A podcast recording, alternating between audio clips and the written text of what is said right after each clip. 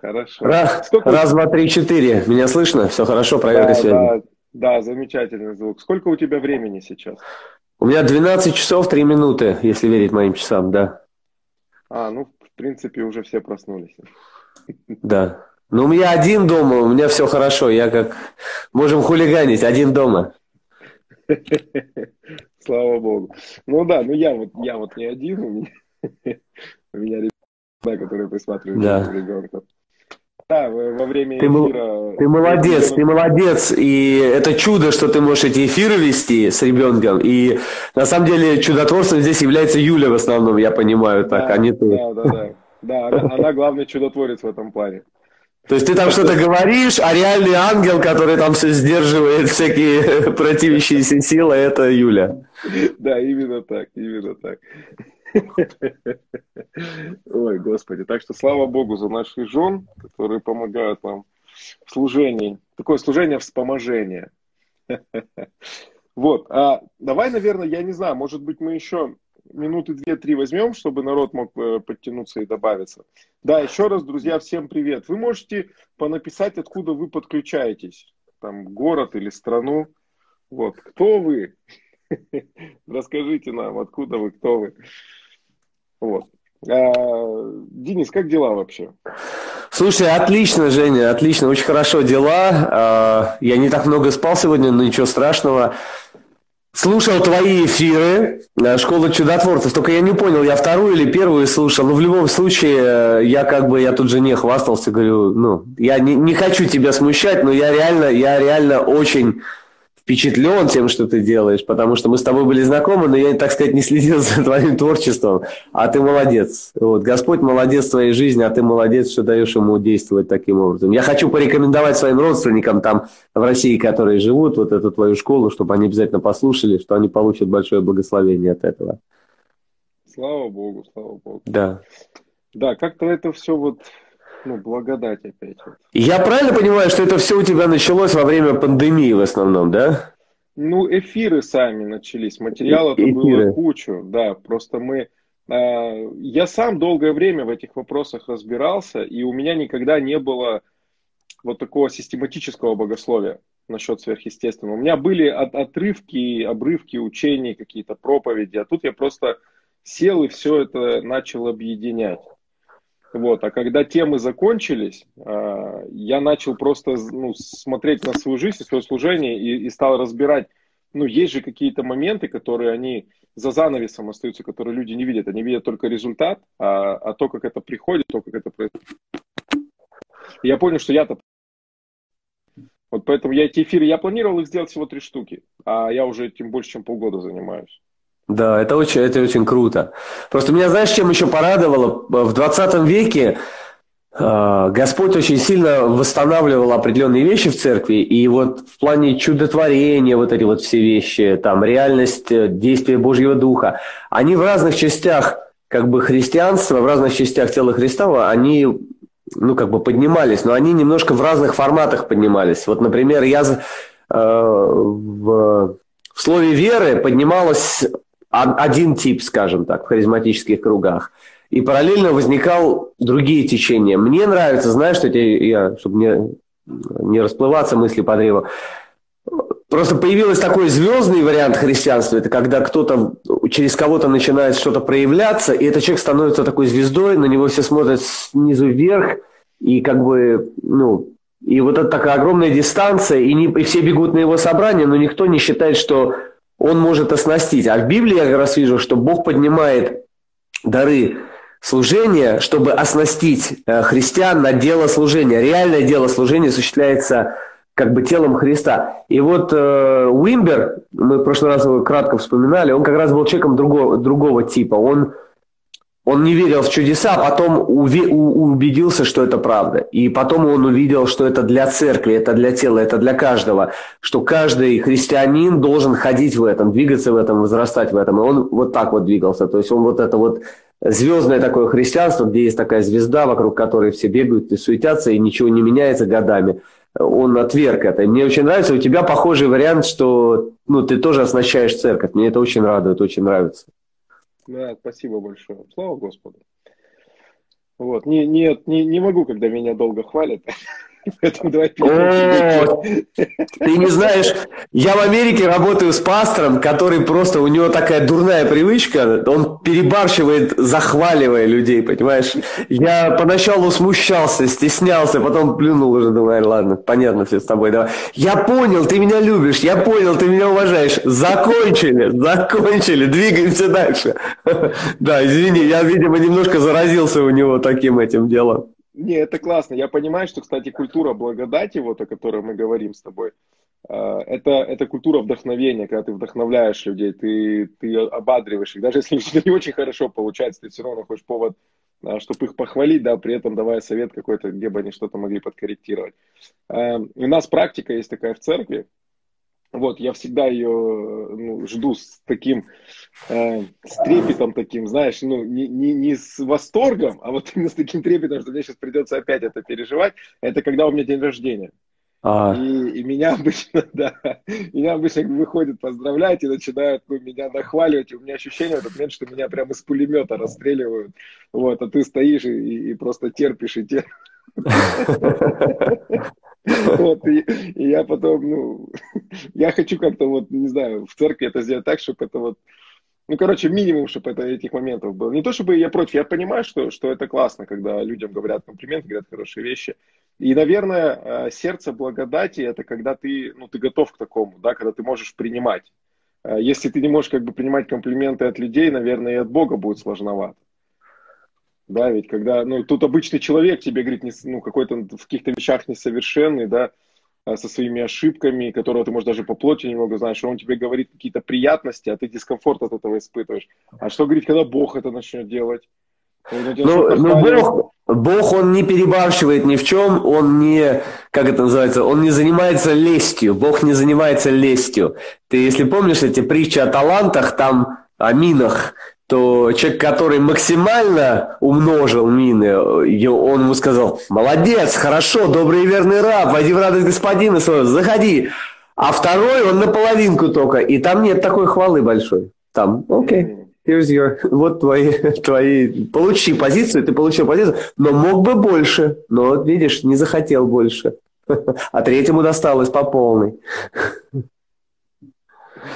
Да, я Женя, я, правильно понимаю, я правильно понимаю, что ты снова ты будешь вести, рулить, читать вопросы да, там и так да, далее, да, все. Да, да.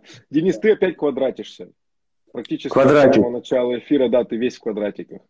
Так, давай сделаем так. Я сейчас выйду снова, перезагружу раутер. Сейчас никого нет в доме, никто ничего не качает. Должно быть все хорошо. Не знаю, почему я квадрачусь. Так что ты пока развлекай почтенную публику, а я отключусь и пойду выключу интернет сейчас. Хорошо. Да, э, друзья, давайте э, мы вот о чем с вами поговорим. Пока Денис перезагружает роутер, э, вы можете быть очень активными в своих вопросах. Я знаю, что есть огромное количество ну, каких-то стихов в Библии, да, которые не вписываются вот наше понимание благодати, в наше понимание Бога, да, если э, ну, мы говорим о благодати, мы прежде всего говорим о том, что Бог всегда хороший. Бог всегда хороший. И есть какие-то, может быть, фрагменты Писания, которые вы видите, читаете, и у вас возникают сомнения. А про того ли самого Бога написано, как в первых веках э, было такое направление, была такая секта в христианстве, которые объявили Ветхий Завет – неправильным. Они сказали, что в Ветхом Завете Бог Яхве, он описывает не, не Бога Отца, а описывает э, дьявола. Да, и они брали местописания самые такие вот, ну, жесткие. Они говорили, смотрите, разве Бог любовь может так поступить? Нет. И они говорили, что, э, что это, это был дьявол. Я не знаю, как они выкинули часть Нового Завета потом. Э, они выкинули часть каких-то... Я, по-моему, они ставили Евангелие от Луки или Евангелие от Иоанна и, и что-то из посланий. Наверное, послание апостола Павла. Вот. Поэтому, ну, я понимаю, что есть вот такой момент, есть такая, э, ну, есть такая проблема, поэтому мы можем, мы можем разбирать здесь Писание, вот, какие-то стихи, ну, мы уже знаем, как толковать, да, у нас есть опыт и жизни, и богословия, вот, учение благодати. А какие-то стихи нет, мы просто, если мы не знаем, мы вам так и скажем. Честно, что ну, мы пока не в курсе. Мы не разбирали, может быть, в следующий раз вернемся к этому вопросу. То есть подготовимся получше, вернемся к этому, к этому вопросу. Но многие местописания такие пугающие, настораживающие, ну, мы испытывали, мы проверяли, мы, мы сверяли там Э, с различными переводами, сверяли с греческим текстом, да, смотрели толкования. Вот, я, кстати, э, хочу посоветовать, если вы действительно изучаете... Нет, эфир только начался, 13 минут, мы ждем просто сейчас Дениса, пока он подключится.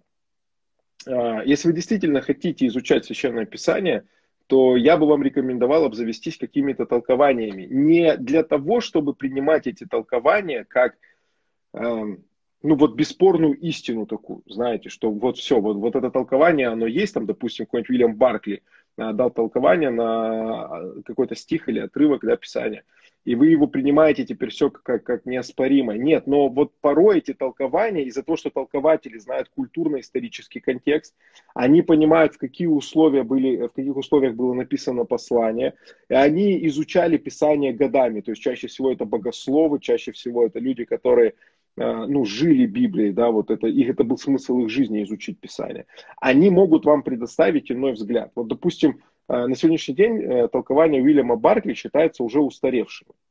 Но я вам скажу, что я ими пользуюсь вот до сих пор. Вот, хотя и говорят, что уже там ну, археология и история позволила раскрыть больше каких-то данных и пониманий насчет Писания – вот то, что э, имел Уильям Баркли и то, как он толковал Библию, мне очень, мне очень нравится. Э, очень многие вещи, они как раз-таки подтверждают понимание того, что Бог благой, Бог хороший, Бог добрый. И, э, конечно, он не был учителем благодати, не был преподавателем, и там точно так же вы найдете какие-то законнические вещи, но многие какие-то отрывки, стихи, местописания э, вы можете увидеть совсем в другом свете. Вот, поэтому я вам рекомендую. Есть, э, есть прям сайт с толкованием Уильяма Баркли, вы всегда это можете включить в своем телефоне – читая описание, допустим. Так, подключаю Дениса. Вот, вы всегда можете зайти на этот сайт и посмотреть, что он говорил про тот или иной стих. И э, я пользуюсь по сей день, могу вот взять, если какой, какой-то отрывок не понимаю. Так, Денис, ну ты, ты стал более гладким. Спасибо. Кубизм, кубизм уходит. Кубизм уходи во имя Иисуса. Да, ну вот, ну, ну вот не до конца. А я не знаю, что делать. Я уже кэш на телефоне по почистил. Не знаю, как, как тут быть. Евгений, может быть, в следующий раз, если будет в следующий раз, если я сегодня какую-нибудь очередную ересь не скажу, за которую ты меня забанишь, э, я, может быть, в следующий раз я почитаю, как с помощью компьютера выходить. Может быть, мощности компьютера позволят больше. Да, но я, единственное, что я не знаю, э, можно ли делать прямой эфир с компьютера в Инстаграме. Вот, я считал, что можно с помощью а, да? сторонней программы какой-то, поэтому надо будет поэкспериментировать в этой сфере. Угу. Ну, доверим Господу. В распоряжении не Wi-Fi. Зависимо от э, гладкости моего лица, извини. Хорошо. Друзья, давайте сейчас э, сначала я позадаю вопросы, а потом вы, вы подключитесь. Ладно, вот я вижу, что уже есть есть какие-то вопросики, но давайте сейчас э, разгонюсь, короче, я пока, да? Возьму yes. разбег, разбег я, а потом уже вы подключитесь. Смотри, э, мне на неделе задавали несколько вопросов, и один из вопросов, э, ну, какие-то вопросы они звучали вот на школе, где я учу, в школу откровения сыновей Божьих, а какие-то вопросы мне просто люди писали. И у меня у самого есть один вопросик к тебе. Давай вот, вот, вот мы с чего начнем. Как ты понимаешь страх Божий? Страх Божий, как я понимаю. Я досконально этот вопрос не изучал, но в любой комментарий, который ты залезешь, там первое, что будет э, написано, это почти все всегда пытаются сразу тебе сказать. Но это надо понимать, что это не какой-то ужас, это не такой парализующий вот ужас, а это такое благоговение и так далее. Давай, давай Но все равно... по-другому спрошу. Да, давай. Денис, давай по-другому спрошу этот страх, э, вот даже, смотри, вот ты сказал, да, что это не ужас, это какое-то благоговение. Но вот это чувство, оно связано с ожиданием наказания? Нет, я считаю, что нет. Я... Для меня, я опять-таки, я говорю еще раз, я недосконально изучал. Иногда происходит так, что у тебя есть какая-то такая вроде сложившаяся идея, но, например, ты начинаешь изучать эту тему специально в Библии, и ты вынужден поменять свою идею. Библейская, она не библейская. Поэтому я сейчас делаю оговорку, я не изучал эту тему. Но то, что я вижу в Новом Завете, а мое понимание к Библии такое, что надо всю Библию. Во-первых, Библия – это неровное одинаковое откровение с одинаковым весом. Это очень длинная история разношерстная, которую надо открывать ключами определенными. И эти ключи – это, во-первых, Новый Завет. Но это любой богослов вам скажет. Ветхий Завет читается с помощью Нового Завета, не наоборот. Второй момент – подлинное Евангелие не смешанное. Где его увидеть? Первая самая книга, где видишь Евангелие в чистом виде, более или менее, это Евангелие от Иоанна. То есть, если ты не знаешь истину Евангелия от Иоанна, ты все остальные Евангелия будешь немножко искажать в своей голове. И всякие вопросы библейские, типа страха Божьего искажать будешь. Иоанн, он написал Евангелие, он написал послание, написал книгу Откровений. И вот послании, мне кажется, есть такой ключ очень интересный. Он называет это общение. Общение, он говорит, я это пишу вам, чтобы вы знали, что наше общение – это общение Отца, Сына, подразумевается также и Святого Духа, и наше общение с вами – это то же самое общение. И это видно, что это сравнивается с каким-то движением, течением, какой-то динамикой. И потом он пишет, что можно испытывать в большей или меньшей степени это течение в своей жизни. И вот мне кажется, страх Божий – это в первую очередь боязнь потерять вот это сладкое общение с Отцом, Сыном и Святым Духом. Ты его не теряешь как бы реально, вот, да, я потерял, больше не найду. А ты, ну, ты как бы не переживаешь его. И вот мне кажется, для меня вот этот срез страха Божьего самый, мне кажется, такой благодатный и как бы сочетающийся с учением Нового Завета благодати. Я, я только просыпаюсь, для меня это утро, извините, я, я, э, я только недавно проснулся. Да, помогай. Я, я просто не, не, не, иногда я говорю, я, я потом думаю, а я вообще что, сказал что-то внятное или, или вообще ничего не поняли? То есть я для думаю, меня... Я, я думаю, ты классно ответил. То есть страх Божий, это вот ты представляешь, ты пережил невероятную близость ну, наверное, можно сравнить, вот э, все мы мужчины, ну, я не знаю, как женщины это происходит, но мужчины часто, они там влюбляются в женщин, да, вот э, там, и ты когда влюбляешься, у тебя там, особенно когда молодой, у тебя зашкаливают вот эти гормоны, и у тебя весь мир сужается до очень, очень четкой цели ясной, и ты обо всем на свете забываешь, и, и ты стремишься, и тебя несет, и ты хочешь проводить время, и ты хочешь ухаживать, и ты хочешь звонить, и ты хочешь быть рядом. И представляешь, если это находит отклик, особенно вот в этот первый период, вот когда ты еще опьянен вот этим всем, и эта девушка начинает тебе проявлять благоволение, там, сказать, и представляешь, и тут ты что-то такое сотворил, и она обиделась, и ты понимаешь, что ты реально накосячил, ты реально ее обидел, ты ее огорчил. То есть ты, и ты думаешь, блин, я же сейчас, я, я, я, я сейчас все испорчу. ну, это, не знаю, может быть, не очень хороший пример, но вот, вот такой. То есть еще знаешь, что я недавно увидел? Я сейчас не хочу туда забираться глубоко, что Помнишь притча такая о том, что один человек, который там был, э, его выбросили во тьму внешнюю и сказали ему свяжи руки и ноги. Помнишь? Да. Да. Э, то есть руки и ноги связывать, это значит, он ничего не может делать, и он не, не может ходить. И вот можно, я, ну, несмотря на всю любовь Божию, человек христианин. Я сейчас не хочу углубляться в истолкование этой притчи, но я недавно, благодаря некоторым богословам, увидел, что есть такое истолкование, оно мне ну, нравится.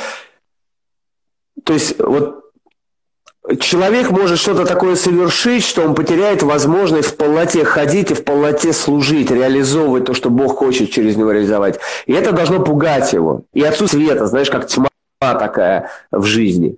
То есть это, это страшно должно быть немножко, но не, не парализующий такой страх. Опять в послании к евреям есть три пугающих места. Третья глава, шестая и десятая. Помнишь, там, там остается ожидание некого... Что делает автор? Он ведь пугает. Он ведь пугает христиан, да? Он, он пишет христианам, он пишет о не, не о неверующих, он пишет о верующих. Он немножко их пугает, но говорит, ну а вас, я думаю, что вы в лучшем состоянии, да? Вот. Э, то есть страх ведь тоже в нас, он не просто так. Вот в физическом мире страх нам нужен, чтобы избегать очень опасных ситуаций в жизни.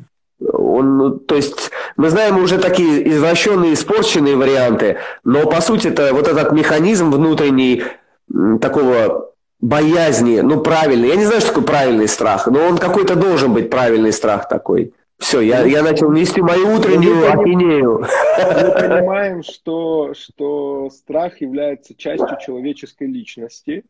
Да. да. То есть мы можем сделать вывод из этого, что э, автор вообще создания страха это, это творец, это Бог. Да? То есть страх, страх это как бы его изобретение. Вот. Другое дело, зачем он был изобретен, этот страх, чего мы должны были бояться. И есть такая точка зрения, что страх нам нужен для того, чтобы мы имели инстинкт самосохранения. Ну, да, это, это, она это, оправдана. Да, это нормально, когда Э, ну, ты переживаешь за то, что если ты будешь там есть неправильную пищу, то это принесет тебе вред, ну, твоему здоровью. Это нормально, если ты стоишь на краю, там, не знаю, какого-то дома высокого и переживаешь страх, да, ты понимаешь, что надо срочно отойти от этого края. Это нормально, когда ты боишься руку в огонь засунуть, в костер, к примеру. Вот, и я думаю, я думаю, что страх был создан Богом для того, чтобы мы имели, ну, ощущение, что можно, что нельзя, да, во-первых. Вот. И второй момент, э, я когда-то несколько лет назад, я залез, случайно наткнулся на статьи нескольких раввинов о Божьем страхе. То есть прям вот статьи, которые э, иудейские раввины современные разбирают тему Божьего страха. И я был удивлен, потому что когда они говорят о страхе Божьем, они не говорят о панике, не говорят об ужасе, как ты сказал. А у них страх Божий обозначает очень глубокое почтение. То есть они очень сильно уважают Бога, и для них э, этот страх, он, ну, то есть есть страх перед человеком, да, это вот этот животный страх, страх наказания, что э, тебе причинят боль какую-то, да, что-то нехорошее с тобой сделают. Но страх перед Богом, он не подразумевал э, ну, как бы ожидание боли или наказания. Страх перед Богом говорил о том, что вот то, о чем ты, в принципе, сказал, что это, это боясь потерять общение с Ним, боясь ну, нарушить какую-то связь. И вот тут, мне кажется, учение благодати очень круто подходит вернее, пример подучения благодати очень, очень крутой подходит, когда муж и жена перестают понимать друг друга. А, они не развелись, да, вот, ну, но из-за того, что, допустим, муж постоянно косячит, делает что-то неправильно, смотрит куда-то не туда, да, не смотрит на свою жену, а, они, он перестает коннект с ней иметь, он ее не понимает, она ему что-то пытается донести, а, а для него, ну, он как бы преломляет эти слова, да, или извращает эти слова, и Э, и у них могут быть какие-то конфликтные ситуации. Хотя они любят друг друга, да, они не собираются разводиться, вот и так далее. Я думаю, что вот в нашем понимании современном страх Божий это просто ну, нежелание выйти вот из этого потока. Вот, вот, вот движение. Не то, что потерять присутствие Божие, там, потерять Бога, а выйти вот из этого потока общения. Потому да. что ты не можешь ну, дружить с грехом и дружить с Богом одновременно. Бог не все может. еще да, Бог все еще хочет с тобой дружить. Бог все еще протягивает тебе руку. Да, написано, что Иисус стоит там и стучит в эту дверь. Но, но ты увлекся кем-то на стороне. Я, я согласен, да. И Иоанн, помнишь, Иоанн, мы, я не помню, с тобой я вспоминал или в своем видео, которое я записывал, мы видим Иоанна, апостола любви, который пишет, чтобы нам не постыдиться. Он себя даже включает в это. Он, он пишет, нам надо научиться жить сейчас так в этом общении Святого Духа, Отца, Сына и общении братьев. Это одно и то же общение. Там нет отдельно с братьями, отдельно со Святым Духом. То есть, если у тебя с братьями все плохо, то ты себе особо не выдумываешь, что ты там в сладком общении Святого Духа. Ну, там, там сложности есть некоторые. Вот. Он говорит, что, чтобы нам не постыдиться. И для меня вот это показатель того, что ну, как бы я говорил уже об этом, что некоторые люди верят, что можно, знаешь, там накосячить так, что Бог тебя отвергнет и рассечет, и убьет, и там, и вообще. Ну, все, ты потеряешь спасение. Я в это не верю. Я не вижу достаточных а, оснований в Новом Завете в это верить. И тот же апостол Павел, ой, этот же Иоанн апостол, он говорит, чтобы нам не постыдиться. Когда ты идешь э, на приговор смер- смертный, или ты знаешь, что тебе угрожает смертельная опасность, это не стыд, это страх, вот именно панический ужас. А когда ты идешь навстречу кому-то, и ты знаешь, сейчас мне будет очень стыдно, это значит, что ты жил не в соответствии с ожиданиями вот этого человека. И я еще раз повторю, это мне, ну, как бы, стыд это такое нехорошее слово в христианской среде, у нас его особо не должно быть, но, опять-таки, очищенный стыд в каком-то смысле, он, он неплох. Апостол Павел говорит, есть такие вещи, о которых вы раньше этим занимались, вам сейчас стыдно вспоминать об этом. И вот есть вещи, о которые, ну, могут привести к стыду перед Господом в будущем.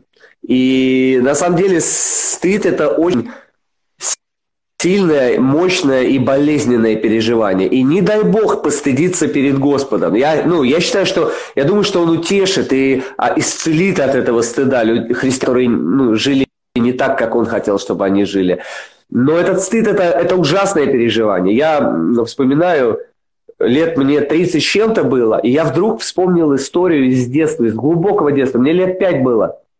Э, я вспомнил историю, и я уже как взрослый человек посмотрел на это, и мне стало стыдно, представляешь? Я, как, я повел себя как просто ну, как ты, я слышал твой один эфир, ты там выразился как, как эгоистичный засранец, ты сказал, извини за выражение, я тебя цитирую сейчас.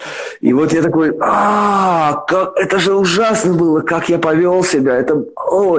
И это было там 30 лет назад, но я был маленький ребен, ребенок, казалось бы, я что, ну, ребенок нет, но я понял, что я мог, да, да, я мог поступить иначе и повести себя иначе. И мне было очень стыдно. Это маленькая штучка была. А представляешь, перед Господом какая-нибудь вообще... А, ну, постыдиться перед Господом, я думаю, это страшно. Это должно быть страшно. Я, я, я не хочу, я боюсь, я не хочу. Я не хочу этого. Я не хочу никого, чтобы у вас, у кого-то это было.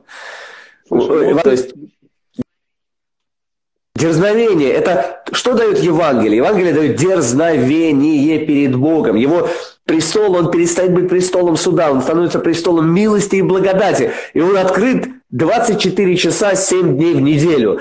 И то есть вот такая жизнь, она должна быть жизнью очень дерзновенного человека, который ничего не боится, который всех раздражает, религиозных там людей, или который, ну, ну, то есть жизнь в дерзновенном таком состоянии постоянного прихода к Господу, получения благодати, милости, движения, течения в этом. Самая замечательная жизнь предложена нам. И мы берем, например, часто и увлекаемся чем-то, откладываем вот это в сторону и начинаем какие-то бирюльки играть смешные, которые вообще ни о чем. И, ну, все, я закончил, извини. Ну, да, ну, э, тут интересно, мы не будем, наверное, эту тему развивать, но у меня э, о стыде есть немножко другое как бы, понимание. Я думаю, что Бог прям, что чувство вины, оно убивает прям людей. Абсолютно верно. Нет, я не говорю о чувстве вины, Жень, я не говорю о чувстве вины, но я, я этого не видел. Я этого не видел, я буквально увидел это несколько недель назад, я увидел, что Леан, он использует вот это слово, чтобы нам не постыдиться. Он реальные аргументы использует в этом смысле. И он говорит о будущем. То есть мы можем закрыть глаза на что-то, что мы сделали, и оправдать себя. Но, понимаешь, если, если вот снять вот эту завесу и показать нам, нам станет стыдно. Даже сейчас, я думаю, что есть какие-то вещи отдельные. Что мы сейчас сделаем? Мы тут же прибежим к Господу, попросим прощения, скажем, о, Господь, I'm sorry, я накосячил. Все, спасибо тебе, что ты меня простил, и спасибо тебе за то, что ты смываешь, очищаешь мою совесть. Я могу дальше двигаться в дерзновении. И вот мне кажется, образ жизни вот такой чистой совести, дерзновенный, он и позволит нам никогда не испытывать стыда вот такого большого в будущем, когда мы встретимся лицом к лицу с Господом. Вот, все, я э, закончил это. А у меня пишут звук не очень четкий, да, давайте я попробую наушник сменить. Так, секунду. Сейчас второй у меня активируется, и, и, и я вытащу первый. Вот. Сейчас давайте попробуем. Должно быть все хорошо. У, у меня звук нормальный был. Я слышал тебя прекрасно. А, да? Ну, ну да. ладно. Ну ладно, уже понял. А, хорошо, мы, ладно, да, да, вот представим, что мы этот вопрос... Конечно, это, это большой, это объемный вопрос, да, насчет да. Божьего. Но, но самое главное, что я бы хотел, чтобы люди, которые нас слушают и будут слушать, чтобы поняли, что этот страх не связан со страхом наказания. Ни в коем да? случае, ни в коем случае. Ты не можешь, ты не можешь стыдиться и ужасаться одновременно. Ты либо ужасаешься, либо... Ну, я почему этот аргумент привожу? Ты, может быть, просто не, как бы не услышал. Я не хочу продавливать это сейчас, но просто если, ну, грубо говоря, если я в семье, и я знаю, что меня никогда не отлучат от этой семьи, меня ну, как бы я всегда буду частью семьи, но я живу совершенно не так, как живет эта семья, мне будет некомфортно, неудобно, нехорошо. Вот. А если это не семья, а меня пытаются убить, и я вдруг попал в окружение этих людей, которые меня сейчас грохнут, понимаешь, или что-то сделают мне такое ужасное, э, это совсем другая история. Поэтому, да, ни в коем случае, не, не, я, нет, страх Божий – это не страх наказания, сто процентов я с тобой согласен. Да, классно. Вот я вижу вопрос там еще по поводу э, чувства вины. Дорогие, я вот скажу вам э, из опыта своих отношений с Богом, да, даже сейчас не будем лезть в Писание, хотя я, я с Библии могу несколько стихов э, сходу накидать. А, Дух Святой все еще корректирует наше поведение. Вот, то есть он может конкретно обратиться к тебе и сказать, что ты делаешь что-то неправильно, но он не пытается в тебе вызвать э, чувство вины. Чувство вины никого никогда не меняло чувство вины – это разрушающая эмоция внутри человека. Это скажет любой психолог, это скажет ну, любой пастор, который сталкивался с людьми, которые ходят вот в состоянии вот этой постоянного переживания вины. Чувство вины разрушает личность, не созидает. Поэтому ты не можешь а, покаяться, исходя из ощущения вот какой-то, ну, чувства вины, угрызения совести. Да, но в то же время ты можешь понять, вот, допустим, в момент моего покаяния я вдруг понял, что я был грешником. Слушайте, ну реально, я был грешником, я поступал неправильно, Бог по-другому видит эти вещи, и поэтому ну, я хотел изменить свою жизнь. И по сей день я могу быть в присутствии Божьем, и мне Дух Святой может сказать, ты неправильно э, ведешь себя со своей женой, ты неправильно сегодня там повел себя там вот, вот в этой ситуации, или ты неправильно там ну, общался с каким-то человеком. То есть он может мне открыть, он может мне сказать, ты, ты, ну, ты должен, да, давайте приведу вам вот пример. Э, я, ну, я люблю э, я люблю играть в баскетбол э, на компьютере. Вот, ну, всю жизнь любил, я всю жизнь играл в баскетбол, и сейчас, и, и сейчас у меня э, сейчас у меня нету возможности тренироваться, вот, и, и поэтому я, э, ну, я вот как-то восполнял эти эмоции через компьютер. И, и я увлекался этим одно время, и Дух Святой во время молитвы мне как-то сказал, он говорит, слушай, ну ты не сможешь вот выполнять то, к чему я тебя призвал, если ты будешь тратить на это время. И я отказался от компьютерных игр. То есть я не играл вообще в компьютерные игры, играл только в один этот баскетбол, знаете. И то я услышал, как Дух Святой сказал, он говорит, откорректируй это, потому что ты не сможешь делать то, к чему я тебя призвал, тебе это будет мешать. Вот о чем э, идет речь. Я не да. говорю, что он тебя обвиняет, я не говорю о том, что он тебя судит. Я говорю о том, что он говорит, слушай, я как любящий отец хотел бы, чтобы ты это делал вот так. Но он дает тебе свободу поступать так, как ты хочешь. Поэтому в этом нет вины. Это, э, это территория свободы, где мы призваны все как зрелые, ну, взрослеть и как зрелые люди брать ответственность за, за то, что мы делаем. Аллилуйя. Ты не можешь, ты не можешь быть дерзновенным и одновременно чувствовать вину. Ты либо чувствуешь виноватым себя, либо дерзновенным. Дерзновение приходит от того, что ты реально видишь, что ты принимаешь Божье свидетельство просто. Вот мы говорили в прошлый раз, что иногда веру усложняют, а основа, корень веры – это просто принять Божье свидетельство. Что есть Божий Христос? Это Евангелие, которое, в свете которого тебе заявляет сам Бог, что все, ты невиновен, ты праведен, ты праведен. Ты, мало того, ты праведность Божья. Если ты с этим не соглашаешься, Бог называет это злом. Сердце злое, неверующее. Ты не веришь в Евангелие. Но очень многие религиозные люди, они злые, потому что они не верят в Евангелие. Вот. А, а когда ты начинаешь принимать Евангелие, это дает тебе дерзновение. Вот я говорю, эти две вещи в одном сердце жить не могут. Вина и дерзновение перед Богом. Поэтому, когда ты теряешь дерзновение перед Богом, это хороший сигнал остановиться, потом, так, так, так, я либо перестал верить в Евангелие, опять начал чушь какую-то верить, либо я что-то где-то... Так, что такое Господь?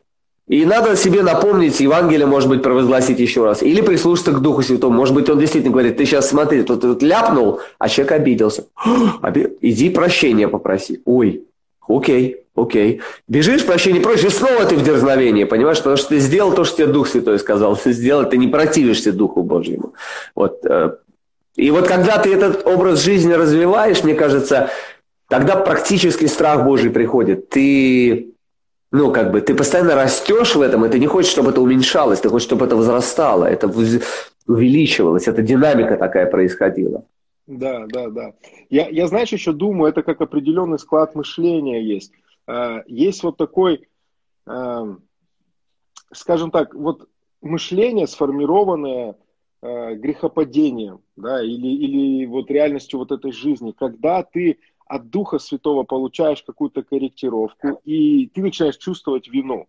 Потому что в его словах нету, ну, нету ДНК, которая бы вызвала в тебе это обвинение. Это просто твой разум, он как бы перевернул это, истолковал это по-своему, и у тебя, у тебя появилось чувство вины. Что такое чувство вины? Чувство вины – это когда ты понимаешь, что ты делал неправильно что-то, и ты говоришь, ну все, капец, ну как бы все, ну что поделать, я делал что-то неправильно.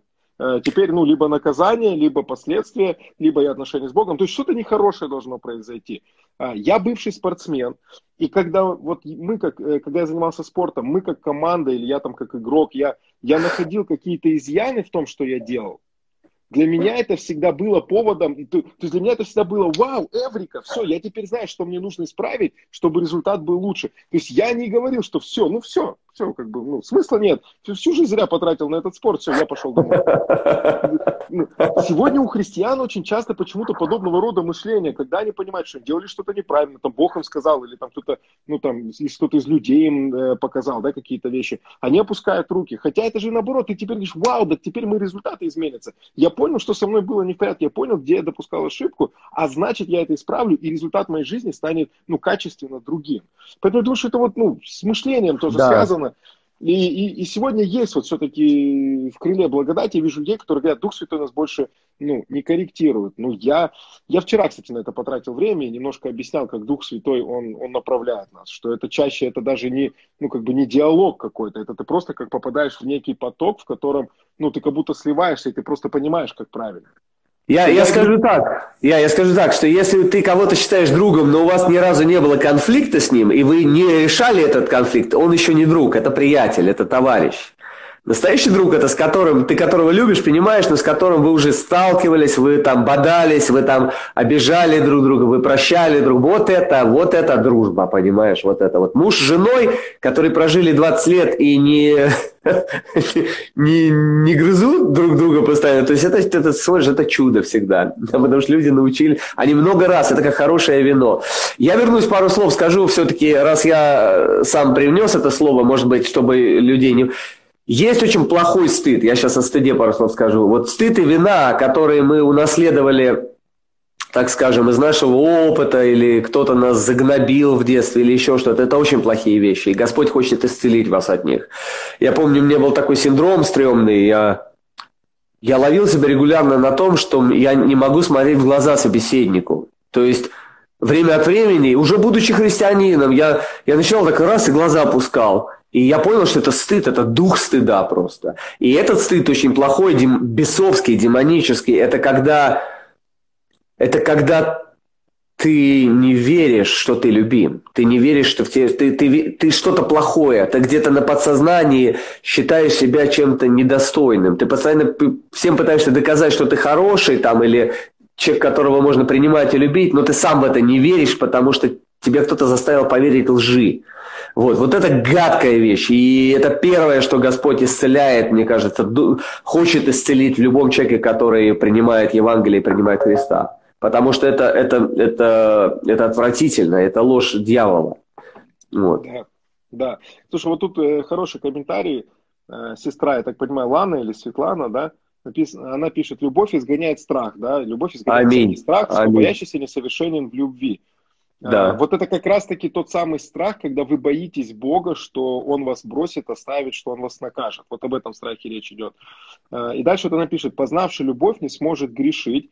А, друзья, я познал любовь Бога, но я до сих пор, ну, могу в каких-то вещах могу ошибаться, да. Вот. И дальше, э, то есть страх огорчить любимого Бога. То есть познавший любовь... Познавший, Женя, я сейчас... Да, вот это те, э, многие очень очень косячно, неправильно понимают э, послание Иоанна. Сейчас цитируется послание Иоанна, первое, по-моему, если mm-hmm. я не ошибаюсь.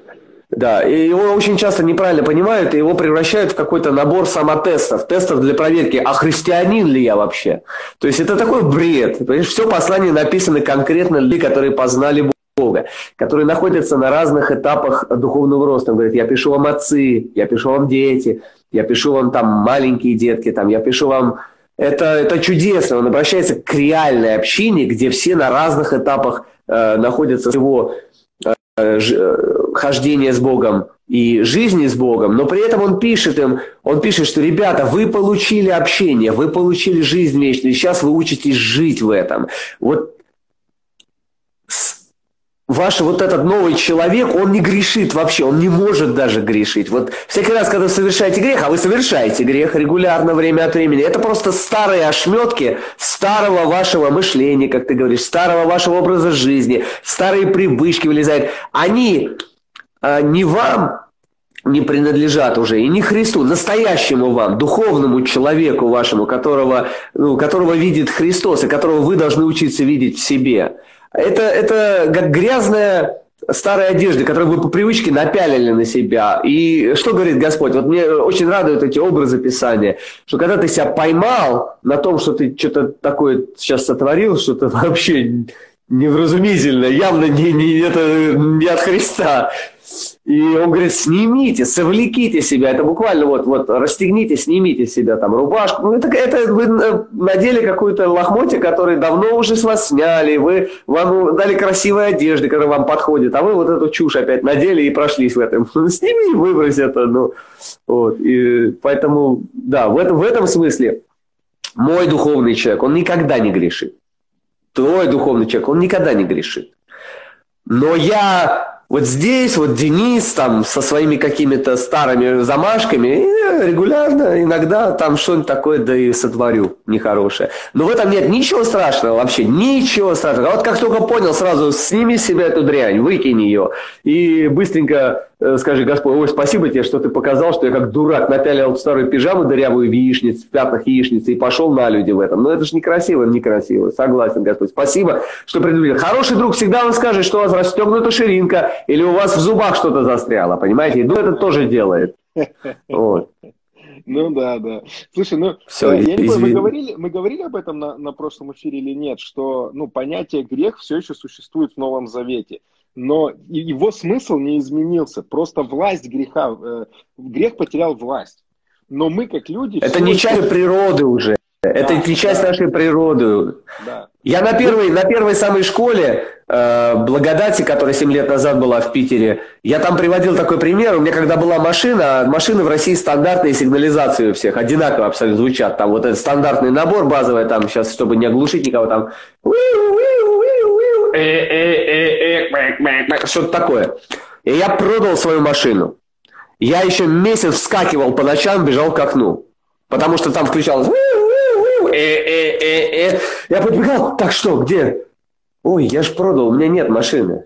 Я же могу спать спокойно. И, но я по привычке еще какое-то время дергался, вставал, плохо спал. А потом уже когда свыкся с мыслью, принял свой новый статус человека, не имеющего машины во дворе – мне стало так хорошо, я стал хорошо спать, мне этот сигнал стал отсекаться, понимаешь? И вот что-то похожее происходит с нами. То есть, если раньше твой образ жизни, он был сосредоточен вокруг греха, это было частью твоей природы, для тебя это было органично, для, для многих это был смысл жизни – то теперь твой смысл жизни другой, твоя природа другая, все другое. Но привычки остались, и какое-то время у тебя могут быть такие непонятные реакции на какие-то вот, сигналы не те. Но потом это, это проходит, это уходит, это, это уходит. Ты продал машину, и, и ее уже сожгли, так сказать, ее нету, ее под пресс пустили. Хороший комментарий, где нет закона, нет и преступления. Смотрите, э, Писание говорит, там, где Дух Господень, там свобода. Да? Мы живем в законе не буквы э, закона, мы живем э, сейчас под законом духа и жизни. То есть мы в завете духа, так сказано. Следующий стих, который я хочу вам дать для размышления. Э, написано «все вам позволительно», когда вы находитесь под этим законом э, духа и жизни, но не все полезно. То есть, другими словами, э, вы можете делать то, что вы хотите, но не все ваши действия принесут вам благословение. Да? Это значит, что Бог бы не сделал, вот, э, допустим, то, что вы сделали, да, и это навредило вам. Бог бы сделал по-другому. Но в Духе Святом вы имеете свободу. Грех больше не является нарушением, э, нарушением закона, потому что мы живем под законом Духа и жизни. Нету закона Моисея. Закона Моисея больше не существует. Да, вот как вы говорили, что сила греха это, сила греха это закон. Так вот, э, но вы все еще имеете право, как свободные люди, вы свободны в Новом Завете, вы все еще имеете такое право от Бога совершать ошибки. Поймите, и, и, и это и есть, в этом есть свобода. И не все, что мы делаем, Бог бы сделал э, точно так же. И я думаю, что это как, знаете, само, э, вот сам контекст Нового Завета, вы можете увидеть, что в книге Деяний люди делали не все правильно, да, ведь? Вы обращали на это внимание? В церквях люди делали не все правильно. Если бы а, можно было делать все, что угодно, и все бы это проходило, ну, как это все покрывается благодатью, да, аминь, со стороны Бога. Но а, если нам ничего не нужно менять и корректировать, а мы просто действуем по наитию, вот что хотим, то и делаем, да, тогда зачем во всех посланиях, э, в том числе апостола Павла, главного апостола благодати, есть некая корректировка и исправление? Всегда. Да, поэтому мы, Всегда, всегда. Да, все послания были написаны в какую-то проблему, в какую-то крайность. И не всегда это была крайность закона. Далеко не всегда это была крайность закона. Вот, поэтому, поэтому мы все еще... Ну, друзья, там, там, там две крайности обычно, если так упростить. Там крайность закона и крайность беззакония. А посередине да. где-то дорога благодати, где ты живешь в общении с Господом. Да, да, да, да, да. Ну, даже давай, если вот так взять, что такое грех? Грех переводится как а, мимо Бога, да, мимо цели. Промахнулся. Да, а какая у нас цель? Написано все им и для него создано, то есть для Иисуса. А, на самом деле цель для всего человечества – это вот отношения с Иисусом Христом, это тот самый брачный пир, это то самое жених и невеста. Вот, я верю, что Иисус Христос является целью всего человечества.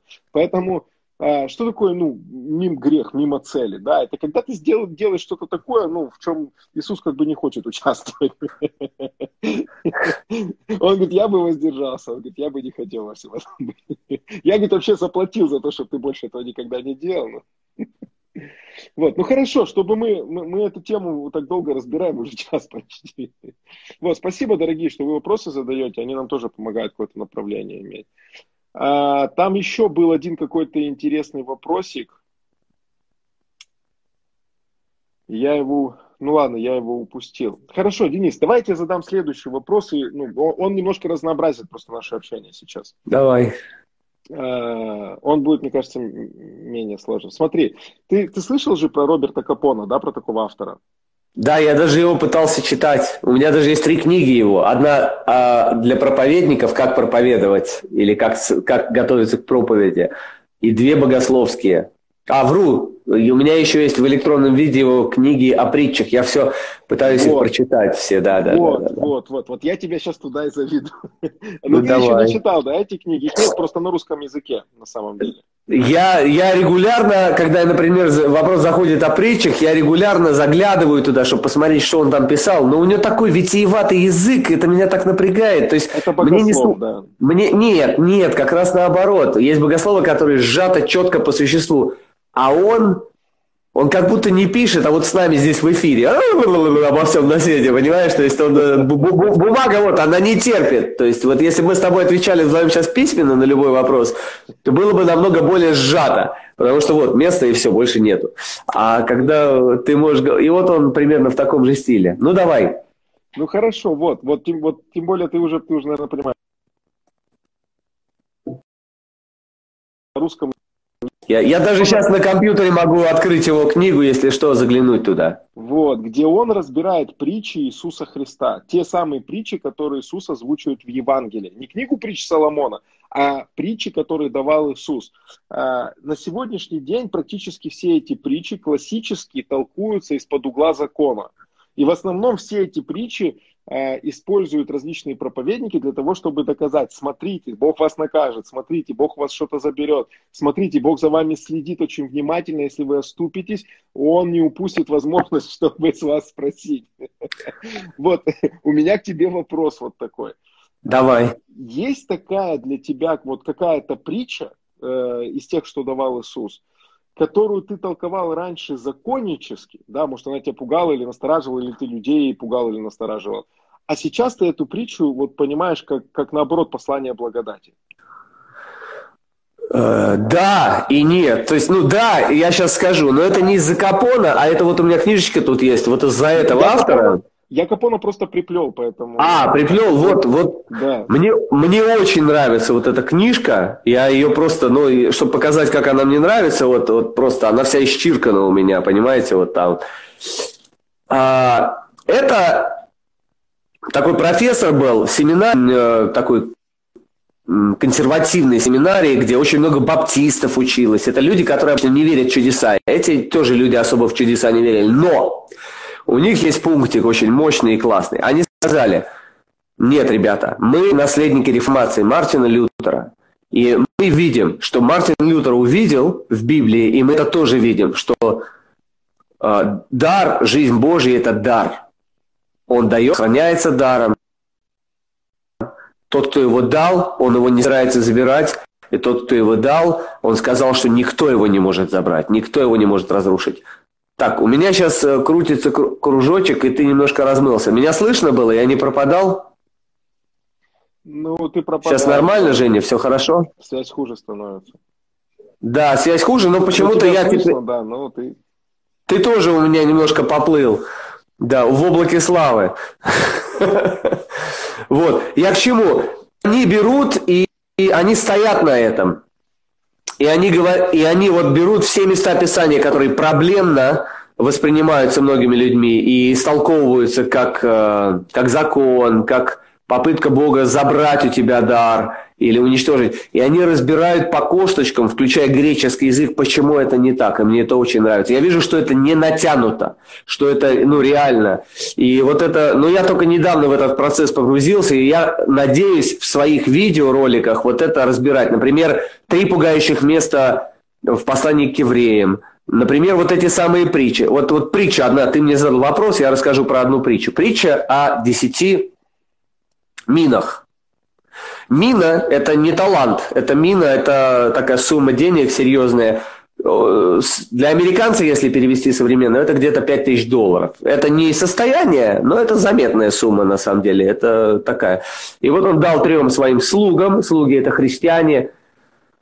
Э, подожди, я сейчас могу э, запутать, э, две притчи смешать в голове. Давай я не буду смешивать. Я просто Так, я сейчас думаю, что мне делать. Да. Притча, в которой помнишь, когда человека выкинули во тьму внешнюю. Помнишь? И, по-моему, она не одна такая была. Да, там две, они немножко разные, но они как бы очень похожи, но немножко разные. Там в одной дается одинаковая сумма всем, да. а в другой дается разные там какие-то.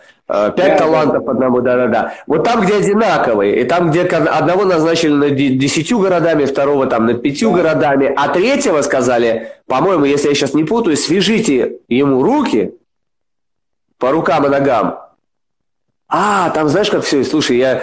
Там все начиналось, ты знаешь, с чего? Что один э, человек должен был стать царем, и он поехал, чтобы получить царство. А перед тем, как он поехал, чтобы получить царство, он позвал своих слуг и дал им каждому 10 мин. И они по-разному поступили с этими минами, и он таки получил царство, вернулся, одного сильно похвалил, дал ему очень большую награду, поставил его над большим имением, над 10 городами управлять, второму половину, а третьего поругал, и если я не ошибаюсь, если я сейчас две притчи не смешиваю, он сказал, чтобы его выкинули во тьму внешнюю. И вот многие христиане говорят, ну смотри, все, кардык, потерял спасение человек. Нет, нет, вот, вот благодаря вот этим вот богословам, я сейчас, у меня нет времени разбирать. Ребята, сейчас бесстыжая реклама будет.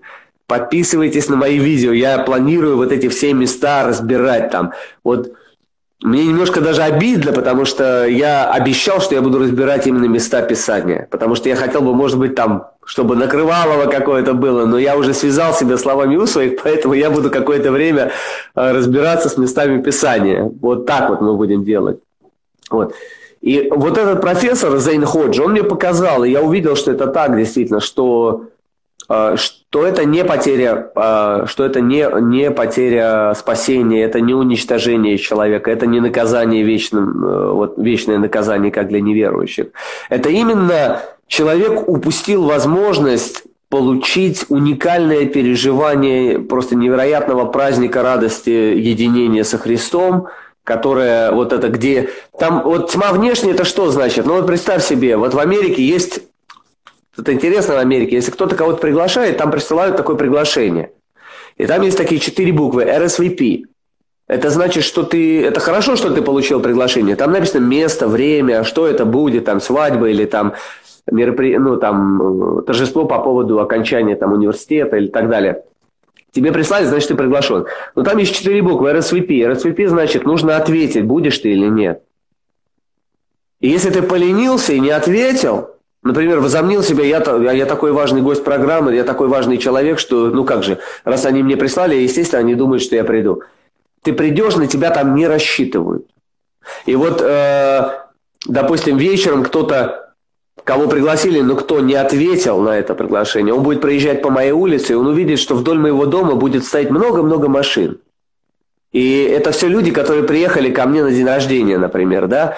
И у меня будет гореть свет, а он даже увидит в окне там куча людей, веселятся, общаются там, ну, разговаривают, он говорит, я мог бы быть там, но я там не... Он во тьме внешний в данный момент, то есть его во внутренний круг не пустили, понимаешь? Не потому, что он такой плохой, он сам э, не захотел, грубо говоря, быть там. Не, не очень понятно объясняю, нет? Не, не, понятно. Это, это знаешь, чем синхронно с другой притчей Иисуса э, о брачном пире, на которую да. попал человек без вот. брачной одежды. Вот. И, его тоже, и его тоже отправили во тьму внешнюю. И я давно-давно когда-то об этом проповедовал, что мне Дух Святой открыл, что его не выгнали как бы с пира.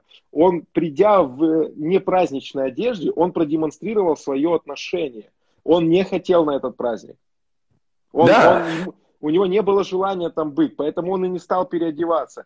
И Бог, ну, Он дает свободу людям, Он говорит, ну окей, раз тебе здесь неприятно быть с нами, ты можешь быть там. То есть человеку комфортнее было во тьме, да, вот в этой во тьме внешней, чем на празднике пира, вот где это радость, где это счастье.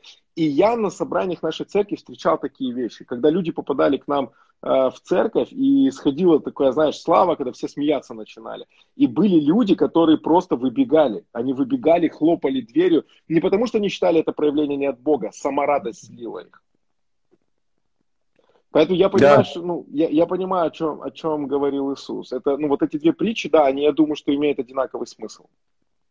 Да, я, ну, видишь, я не разбирался, не сидел, не ковырялся с притчами. Я вот оби- даю, ну, не хочу торжественных обещаний давать, но я, я, я скажу, что я вот сейчас как раз занимаюсь активно проработкой тех мест Писания, которые вызывают наибольшие проблемы у людей в плане принятия вести о благодати, становятся такими камнями преткновения. Я хочу вам сказать, что ну, опять реклама, пожалуйста, подписывайтесь, я буду в этих видео в своих делать это. Но я хочу сказать, что вот этот человек меня убедил, просто показал мне, буквально по косточкам разобрав, что 90% истолкования этих мест пугающих, они неправильные, они неправильные. Они не просто неправильные, они даже они за уши притянуты. Вот иногда благодатники страдают этим, они, чтобы оправдать благодать, такие страшные места тоже за уши истолковывают, да. притягивают. Это, это, не про, это некрасиво. Бог, лучше, лучше быть честным, сказать, я не понимаю, я не знаю, но я знаю, что вот утверждается, что дар, вот, например, есть две вещи такие. Например, о жизни говорится вечной, как о даре, но есть несколько мест в Новом Завете, где написано, что это что-то, что ты пожинаешь. А что с этим делать? На, значит, надо признать и то, и другое, но надо понять, как это объясняется. Вот. То же самое сказано про наследие. Мы все сделаны наследниками, но побеждающий наследует все. А они побеждающие не наследуют. Согласно этому месту, не все он наследует. Так, надо разобраться. И вот там много есть таких мест. Не надо торопиться, за уши притянуть, и все, сейчас я все объясню. Отмахнулся так. Вот это нехорошо. Поэтому я сейчас, я огромную радость испытал, когда нашел этот ресурс, и я хочу сделать его доступным для русских. Я не собираюсь переводить эти книги, но я основные места попробую донести до людей вот в этих видеороликах своих. Поэтому еще раз реклама, собственно. Да, вот, вот, вот Надежда спрашивает название книги автора. Друзья, это на английском языке книга. Денис да, если, если, да, если вы владеете английским, это такой человек, который, которого зовут Зейн Ходжес. Сейчас попробую показать. Вот. Вот, Зейн Ходжес, и это Free Grace Primer. Но это, еще раз подчеркну, это люди, они не двигающиеся, они не двигались никогда в, в э, сверхъестественном, э, в мистических переживаниях. Они именно богословы, вот, которые разбирают слово, и они свои задачи поставили. На самом деле их заклеймили на Западе как free grace people. Это на самом деле мы с вами. Ты, Женя, я. Мы free grace people. Мы люди, которые верим, что благодать дается даром. Все. Точка. А что, бесплатно? Для нас да, потому что заплачено. Потому что заплачено и не нами. И нас не приглашают внести свою э, долю в эту оплату. Мы никогда не сможем, и не дай бог. Это первая, самая главная ошибка, чтобы жить в благодати, это попытаться дополнить ее чем-то своим. Это, это вот. А противоположностью что этого является? А противоположностью является то, что на английском называют uh, Lordship Salvation. И я вам хочу сказать, что почти все люди, которые сейчас слушают этот эфир и будут слушать, мы все были частью этого Lordship Salvation. Это звучит очень хорошо. В виде проповеди это звучит вообще шикарно. Хочется сказать «да» и «аминь». Но если ты будешь говорить «да» и «аминь», ты рано или поздно убьешь себя. Это когда тебе говорят, что спасение, для спасения человека требуется полное посвящение Богу, покорить, все сферы своей жизни Ему как Господу своему, до последней до последней клеточки своего существа просто отдать себя всего. Этого никто не может и никогда не сможет. Это сделал Иисус, понимаете? Если ты хочешь рядышком при, при, присоседиться к Иисусу, и тоже так же, не получится. Не получится. Вот. И это ересь на самом деле. Это заявить о том, что вот это вот, э, я не знаю, у меня русский немножко заржавел язык, о том, что вот это вот сделать его Господом во всех сферах больших и маленьких своей жизни, это и значит спастись. Это неправда. Это неправда, это ересь. Это ересь. Это звучит супер. Это потому что, я говорю, в каждом из нас живет Брюс Уиллис внутри, и он хочет спасти мир, и он хочет там самым крутым быть. И когда он слышит такую проповедь, он говорит, да, mean, yes, да, да, да, да. Если ты серьезно начнешь так жить, ты умрешь духовно через год, наверное, максимум, если, если не раньше. Э, Давид говорит, что Господу воздам за все, что сделал он, и понимает, а, чашу спасения приму и призову имя Господа. То есть выпей до дна все то, что Бог тебе дает выпить, эту чашу спасения. Потому что чашу Христа, вот этого гнева Божьего, который он сказал, если можно, пронеси мимо меня эту чашу. Но не как я, но как ты. И он выпил эту чашу до дна, чтобы ты выпил чашу до дна, которая ему принадлежит по праву, праву первородства. И ты становишься братом его, понимаешь? То есть вот, а, вот Евангелие. А с чего мы начинали? А, мы с притчей. Да, да, да, да, да. Ну хорошо, хорошо. Но я думаю, что может быть мы еще как-нибудь а, я же, да, да, давай отложим это. Я буду, как только я дойду до притчи, может быть, все-таки я освою Капона, то, ну, есть очень много притчи, это же такой замысловатый материал, поэтому там надо копаться, ковыряться, сопоставлять. Это, я, я этим не занимался, поэтому не хочу сейчас об этом говорить особо. А, просто я, я знаю, что думаю, что а, толкование притчи, который говорил Иисус. Если мы это правильно научимся делать, тогда мы начнем и правильно толковать вообще все его учение, которое он давал, ходя здесь по земле. Потому что про притчи написано так, которое он говорил. Э, написано, что притчи – это тайное то, что было от сотворения мира, но было скрыто. Это тайны. В притчах он говорит тайны царства, которые были скрыты от начала сотворения мира. И в притчах он до нас пытался донести эти тайны. Поэтому я думаю, что вот, ну, понимая притчи, мы сможем э, иметь правильный взгляд на само учение Христа. Но из-за того, что притчи сегодня толкуются вот так сугубо законнически, да, и что не притчу там ты слышишь там от какого-то проповедника, ну, то она страх на тебя нагоняет, что вот Иисус, он так витиевато э, попытался ну, вселить в тебя ужас какой-то, что если ты не будешь хорошеньким, то ну, обязательно он тебя проклянет с радостью. Вот поэтому я думаю, что это важный момент, и нам, наверное, надо будет к этому вернуться с тобой однажды. Да, да. Но я еще раз повторю, для тех, кто занимается этим, изучает, э, ну, ключ к пониманию Евангелий трех, э, вот первых трех Евангелий, это Евангелие от Иоанна. То есть, если ты не знаешь истины Евангелия от Иоанна, ты будешь постоянно загонять себя в страх и ужас э, вот этими первыми тремя Евангелиями. Если ты удостоверился, что, что Евангелие от Иоанна, оно истина, тогда тебе не страшно изучать вот эти вещи – они, они очень разные, эти Евангелия. Недаром богословы называют эти Евангелия первые три синоптическими, то есть согласованными друг с другом. А, а для третьего даже не придумали никакой категории, они, они просто называют его Иоанново Евангелие или Евангелие. Они очень разные, очень разные. Так вот, ты не выбираешь одно, эти три или вот это, какое настоящее. Нет. В том-то и парадокс, что если бы человеческий ум пытался выбирать, что войдет в канон, он бы так, либо Иоанн, либо вот эти три. Они очень разные. Они, ну, вообще как будто из разных. А Дух Божий говорит, нет, это одно и то же. Вот и разбирайся. И то же самое вот с другими местами Писания. То же самое. Апостол Павел, он, он говорит такие вещи радикальные, потом вроде бы там в другом послании или в этом послании в э, последней части как будто бы противоречит сам себе. Не противоречит. Это ты должен взять этот текст и прийти к Господу, начать разбираться, в том числе и слушать людей, которых Бог поднимает, открывает им что-то и так далее.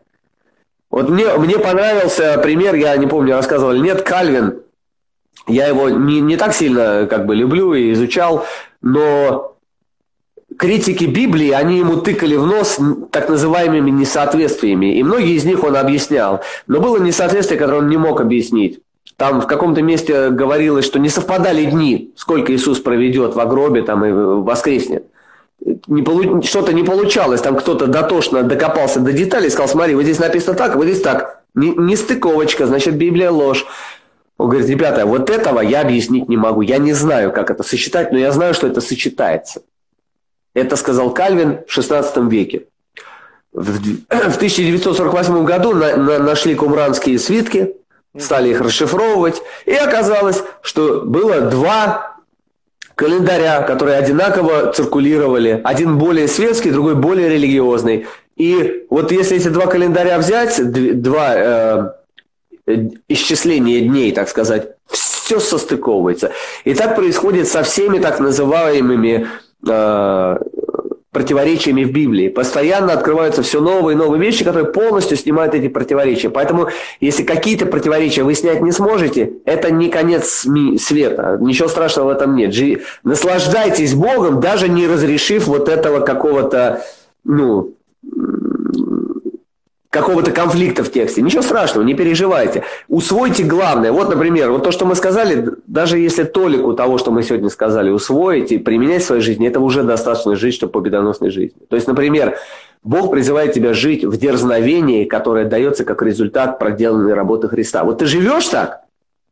Если ты живешь так, не переживай по поводу там каких-то непонятных мест Писаний, которые ты пока не можешь объяснить. Объяснятся они, не переживай. Главное, живи в том, что тебе Бог открыл. Почему Павел так сильно атаковал людей, которые приходили с Библией в руках и начинали говорить, что это немножко не так, надо понимать. Это немножко, вот вы не понимаете, потому что вы язычники, а вот мы евреи, мы понимаем, тут есть тонкости языка, тут есть тонкости еврейской культуры. И Павел, он готов их разорвать, он сказал, вы идиоты, что вы делаете? Вы, вы лжебратья, вы собаки.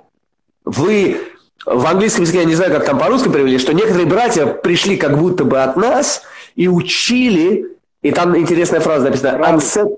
да, вкрались, он сказал unsettling brothers' souls, то есть я не знаю, как на русском сейчас сказать, э, я говорю, русский язык заржавел. То есть они своим учением приводили к тому, что душа братьев, души братьев, которые были успокоены, они взбудоражены были и теряли покой. То есть, то есть а, те, которые братья пришли сказали, что воскресенье уже произошло. И написано, что результатом этого ложного учения было потеря мира. Потеря дерзновения, потеря радости, потеря всего. Итак, друзья мои, вот это очень важно. Регистрируйте в себе, что приносит в вас дерзновение, радость и мир. Вот те элементы учения, которые вот это в вас приносят, Схватитесь за них, держитесь их, развивайте их. Те места Писания, которые не вписываются в это, не торопитесь отмахиваться от них, но не торопитесь вот это все выбрасывать, потому что вот там какое-то место и какой-то проповедник сказал, что это вот не надо. Вот я помню, Жень, ты, я слушал твои уроки, и ты там одну фразу сказал, но ты реально цепанул то, что вам, в меня Бог вложил. Ты сказал, что у нас нет наших личных непосредственных взаимоотношений с Богом. Наше взаимоотношение Богом – это взаимоотношение Христа с Отцом, в которое мы просто вошли. Это часть моего откровения. Ты когда эту фразу произнес, меня, понимаешь, меня, все, меня распирает. Для меня это как металлоискатель, знаешь, все, оно, оно, оно, оно, оно. Вот когда Бог, Он дает тебе понимать Евангелие, вот эти драгоценности, это то, что стало частью вас, и вы с помощью этого ищете Э, другую истину в Писании. Вы напол... Вот это, это то семя, которое Бог вложил в вас и которое должно расти. Вы можете дурью маяться, изучать все подряд, изучать там, что происходит на политической арене, и как это связано с книгой Откровения, и как придет Антихрист, и как... Это такая фигня все, друзья мои. Вот то семя, которое Бог дал вам, и оно начало произрастать и давать жизнь внутри вас, вот это семя Бог тебе дал задачу и ответственность взращивать. Ничего больше. Из этого семени вырастет все. Все хорошие плоды вырастут из этого семени вот эти все беготня и вот эта беготня христиан за всякими сенсациями, новыми учениями, это все показатель того, что ты, ты дурачок малолетний еще просто, потому ты не растишь то семя, которое Бог в тебя уже посеял и продолжает сеять. Извините за грубое выражение. Вот. Не, Извините. Классно, классно. Слушай, слушай, интересно, я, я вчера наткнулся на высказывание Билла Джонсона, причем оно старое, ему больше 10 лет уже, или 10 лет около того. И он, и он говорит, что у Бога есть какие-то вот вещи, как, как тайны такие, да, вот о духовных там реальностях, которыми а, он делится лично с, вот лично с человеком, да, со своим сыном. А, это, а этот человек, э, вместо того, чтобы вот двигаться в этих тайнах, и, ну, как, как, вот, как его призвание, да, нести, то есть э, высвобождать каким-то образом небо через эти откровения для людей, то есть служить в этом, он начинает этими тайнами делиться с другими людьми для того, чтобы они его уважали. Это болезнь проповедников, Женя. Да, ну да. продолжи, я сейчас, я сейчас прокомментирую это. Да, рассказать что-то по перчоне, такое вот что-то по, по захватывающее, чтобы вызвать вот, ну, какой-то почет и уважение. Потому что я сам проповедник, я сам имею такое искушение, и многие вещи, которыми я, допустим, делюсь сейчас, я их годы никому не рассказывал. Вот на самом деле, пока я вот какой-то не получил. Praise the Lord. Да. Это, это ты сейчас затронул очень важный принцип духовный, очень важный. В жизни каждого христианина должна быть тайная жизнь. Тайная жизнь. Если нет тайной жизни, если у тебя все вывернуто наружу, все перед людьми, ты духовный банкрот на самом деле. И ты семя, которое Бог, опять-таки, этот образ использует, дает, вкладывая в почву твоего сердца, чтобы ты взрастил, что-то выросло. Ты его выдергиваешь и бросаешь людям, выдергиваешь и бросаешь людям. Совершенно верно. Тебе стоит, вот если ты такой балагур, типа меня или Жени, и экстраверт, то тебе, если ты чувствуешь, что ты постоянно опустошен, тебе надо просто поставить цель. Извините, я знаю, что непопулярное такое выражение ставить цель, но тебе нужно маленький заповедничек в жизни сделать. Не знаю, найди какое-нибудь кресло, уголок, или там где-то гуляешь, прогулка какая-то, что, или дневник начни вести, но что-то, о чем будет знать только он и ты, никто больше, никто больше, никто больше. Ну, начни хотя бы с языков, потому что, по крайней мере, ты сам не знаешь, о чем ты говоришь, когда на языках молишься.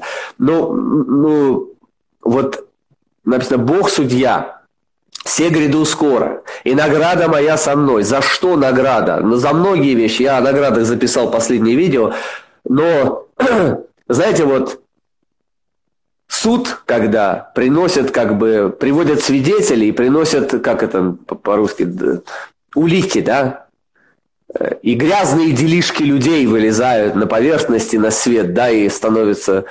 У тебя должны быть много таких делишек и делищ тайных, которые не грязные, а наоборот, они, они, они красивые.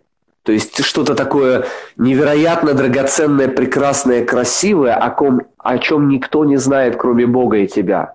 Это, супергерой такой. Да, то есть и ты не гордишься, ты не набиваешься, а это, это драгоценность, которая тебя укрепляет, которой ты питаешься и так далее. Вот это, это одна из вещей, которую мне Бог недавно как бы напомнил, что ли, показал, потому что это наше с тобой, Женя, искушение людей сцены, людей выступлений, людей балагуров, людей говорящих постоянно. Это да, это такая вещь, поэтому даже жена не должна знать, даже жена не должна знать какие-то вещи, которые у тебя с Богом есть. При жена... не сбежать греха, да. Да, ну это мы не будем людей пугать, но проповедников, пожалуй, стоит напугать иногда. Я, я шучу, да. Слушай, ну вот, вот я все-таки за, закончу. Да, я тебя перебиваю так безбожно, что, извини. Что-то су- сумничать пытаюсь. Я хочу вот эту мысль просто подчеркнуть, которую ты сказал. А, очень важно семя, то есть вот то слово, то откровение, которое Бог дает тебе, да. И я думаю, что вот эта культура, которую мы сегодня имеем, то есть вот проповедники, которые хотят иметь авторитет и признание у публики, поэтому они делятся какими-то э, тайнами, которые Бог им открыл, чем-то таким личным, да, но это не становится откровениями в жизни людей, с которыми я Да, у проповедника это откровение. Да, он, он это носит себе, это ну, как будто внутри него зажгли свет, он может теперь этим пользоваться. Но когда он рассказывает это людям, он не передает это как откровение. Он, потому что оно и не было для того, чтобы это передавали. А, он передает это как информацию. И у нас создается такая культура, знаешь, когда мы живем не откровениями, а мы живем э, вот информацией. И мы ищем, мы, мы включаем очередного проповедника не чтобы зажегся свет, не чтобы вот эта лампочка включилась, и на, ну, мы пережили какое-то озарение, а значит начали двигаться, ну, вера появилась, начали двигаться в этих вещах. Мы скорее просто оцениваем сейчас проповеди, школы, учения просто как качественную информацию. Ну, я, я, да. я услышал что-то новое, э, мои там, э, мне, мне вот был сейчас Э, хороший человек в гостях, Александр Подобедов, пастор. Очень интересный, кстати, человек. Они построили церковь, большую церковь, больше 300 человек, на учении благодати. Вот для меня это структура благодати, знаешь, такая, не, не. И, и он одной мыслью интересно со мной поделился. Он сказал, что существует какая-то вот часть в нашем головном мозге, которая испытывает экстаз от получения новой информации. И существует такое заболевание, как зависимость прям. Когда вот, эта, вот, вот эта часть вот этого головного мозга, она начинает требовать дозу. Новая, новая, новая. Где эта новая информация, да. Это, это, да, это, этот участок выглядит как Анатолий Вассерман, да? Ну, ну, скорее всего, да, очень, очень похоже. И я, и я думаю, что сейчас проблема, которую мы имеем, реально мы, ну, мы, мы до конца не, не, не смогли съесть вот, ну, как бы благодать, откровенно завершенной работы. Мы только питаемся сейчас этим, а мы уже требуем чего-то нового.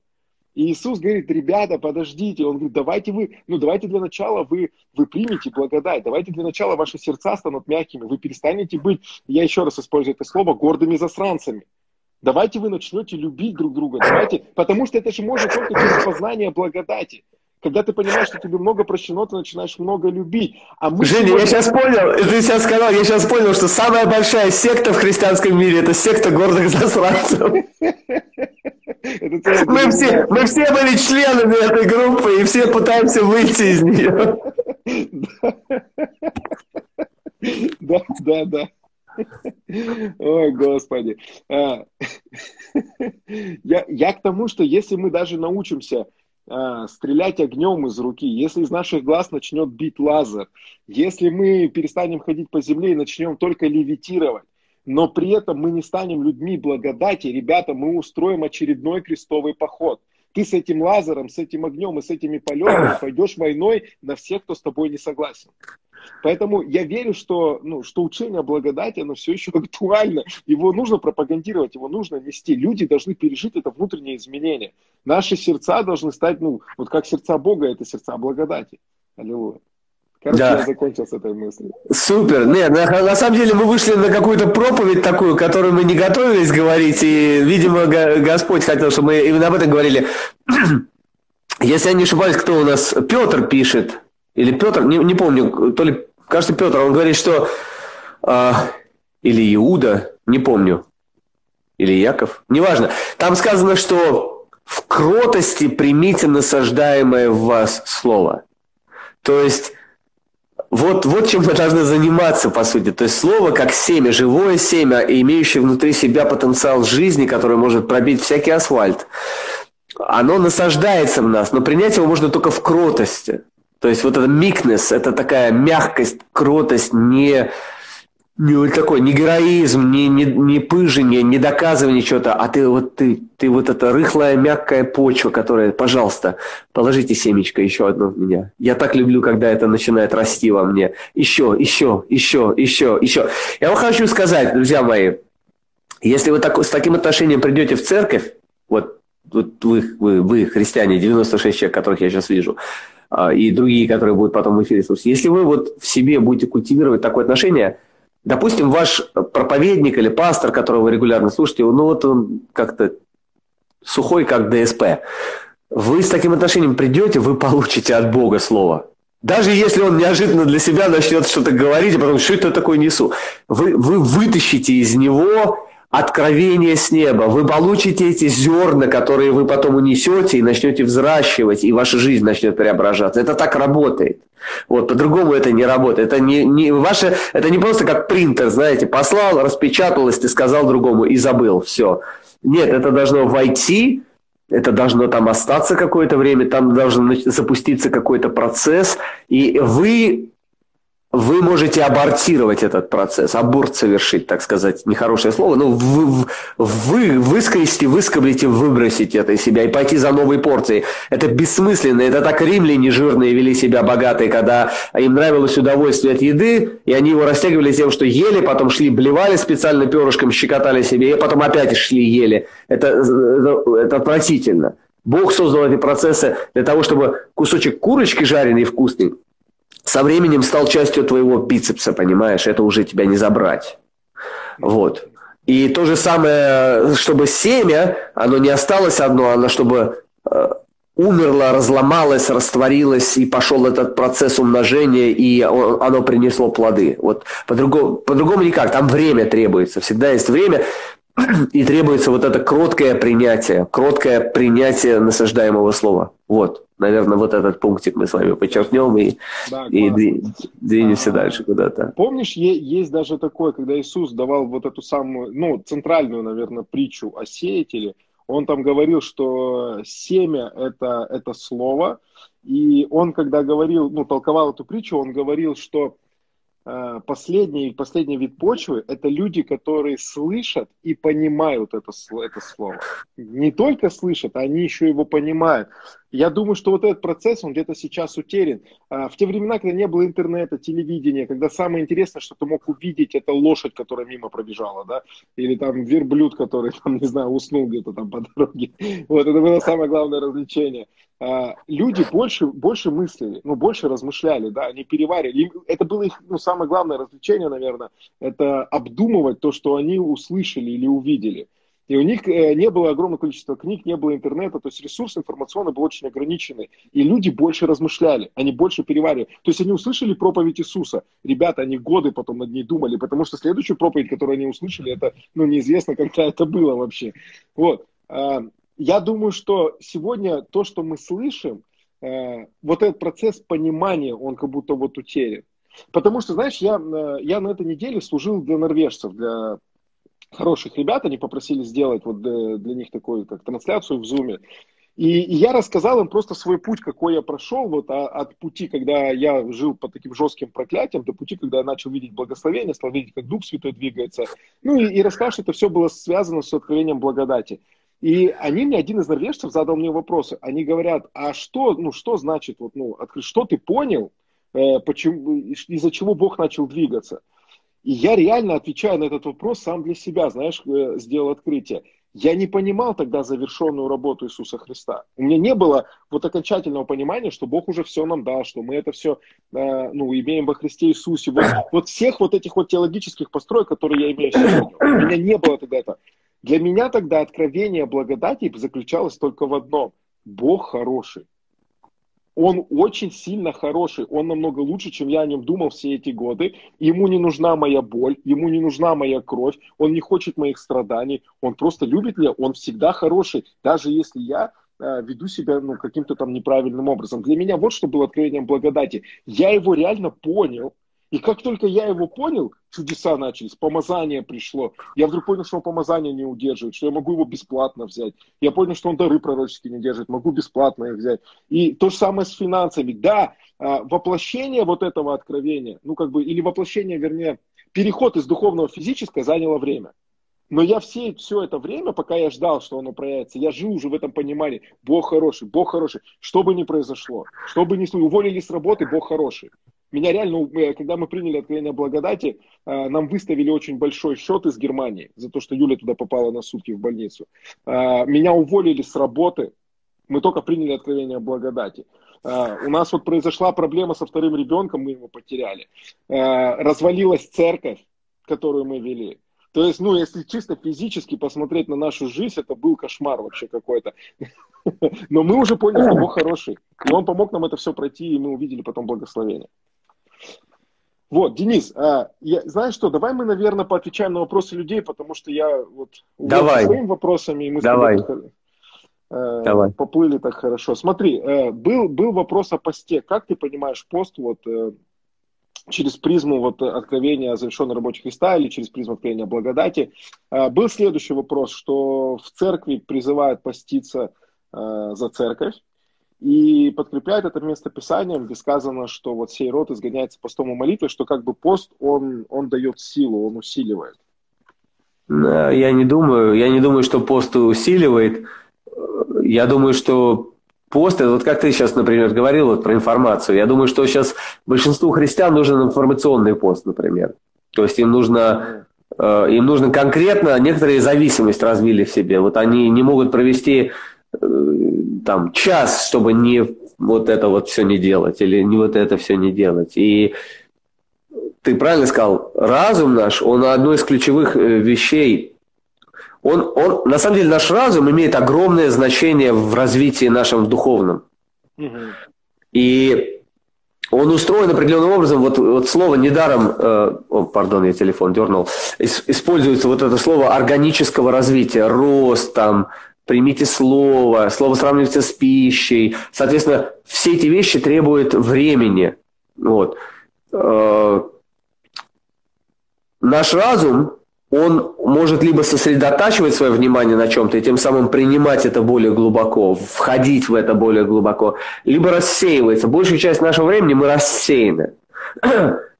Facebook, извините за выражение, Инстаграм и разные другие вещи, они очень сильно рассеивают наше внимание. Внимание это, э, это, соответственно, мы можем прожить целый день в большей часть времени рассеянном состоянии.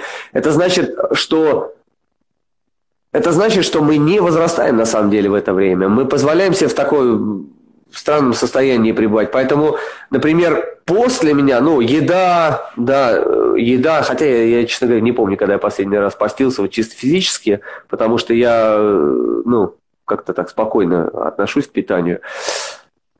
Вот, да. Я не думаю, что пост дает силу, Наша сила, ну, а снова возвращаясь к вопросу радости и дерзновения, да? Радость и дерзновение, на самом деле, это основа нашей, то есть не основа нашей силы, а выражение того, что у нас есть твердое основание.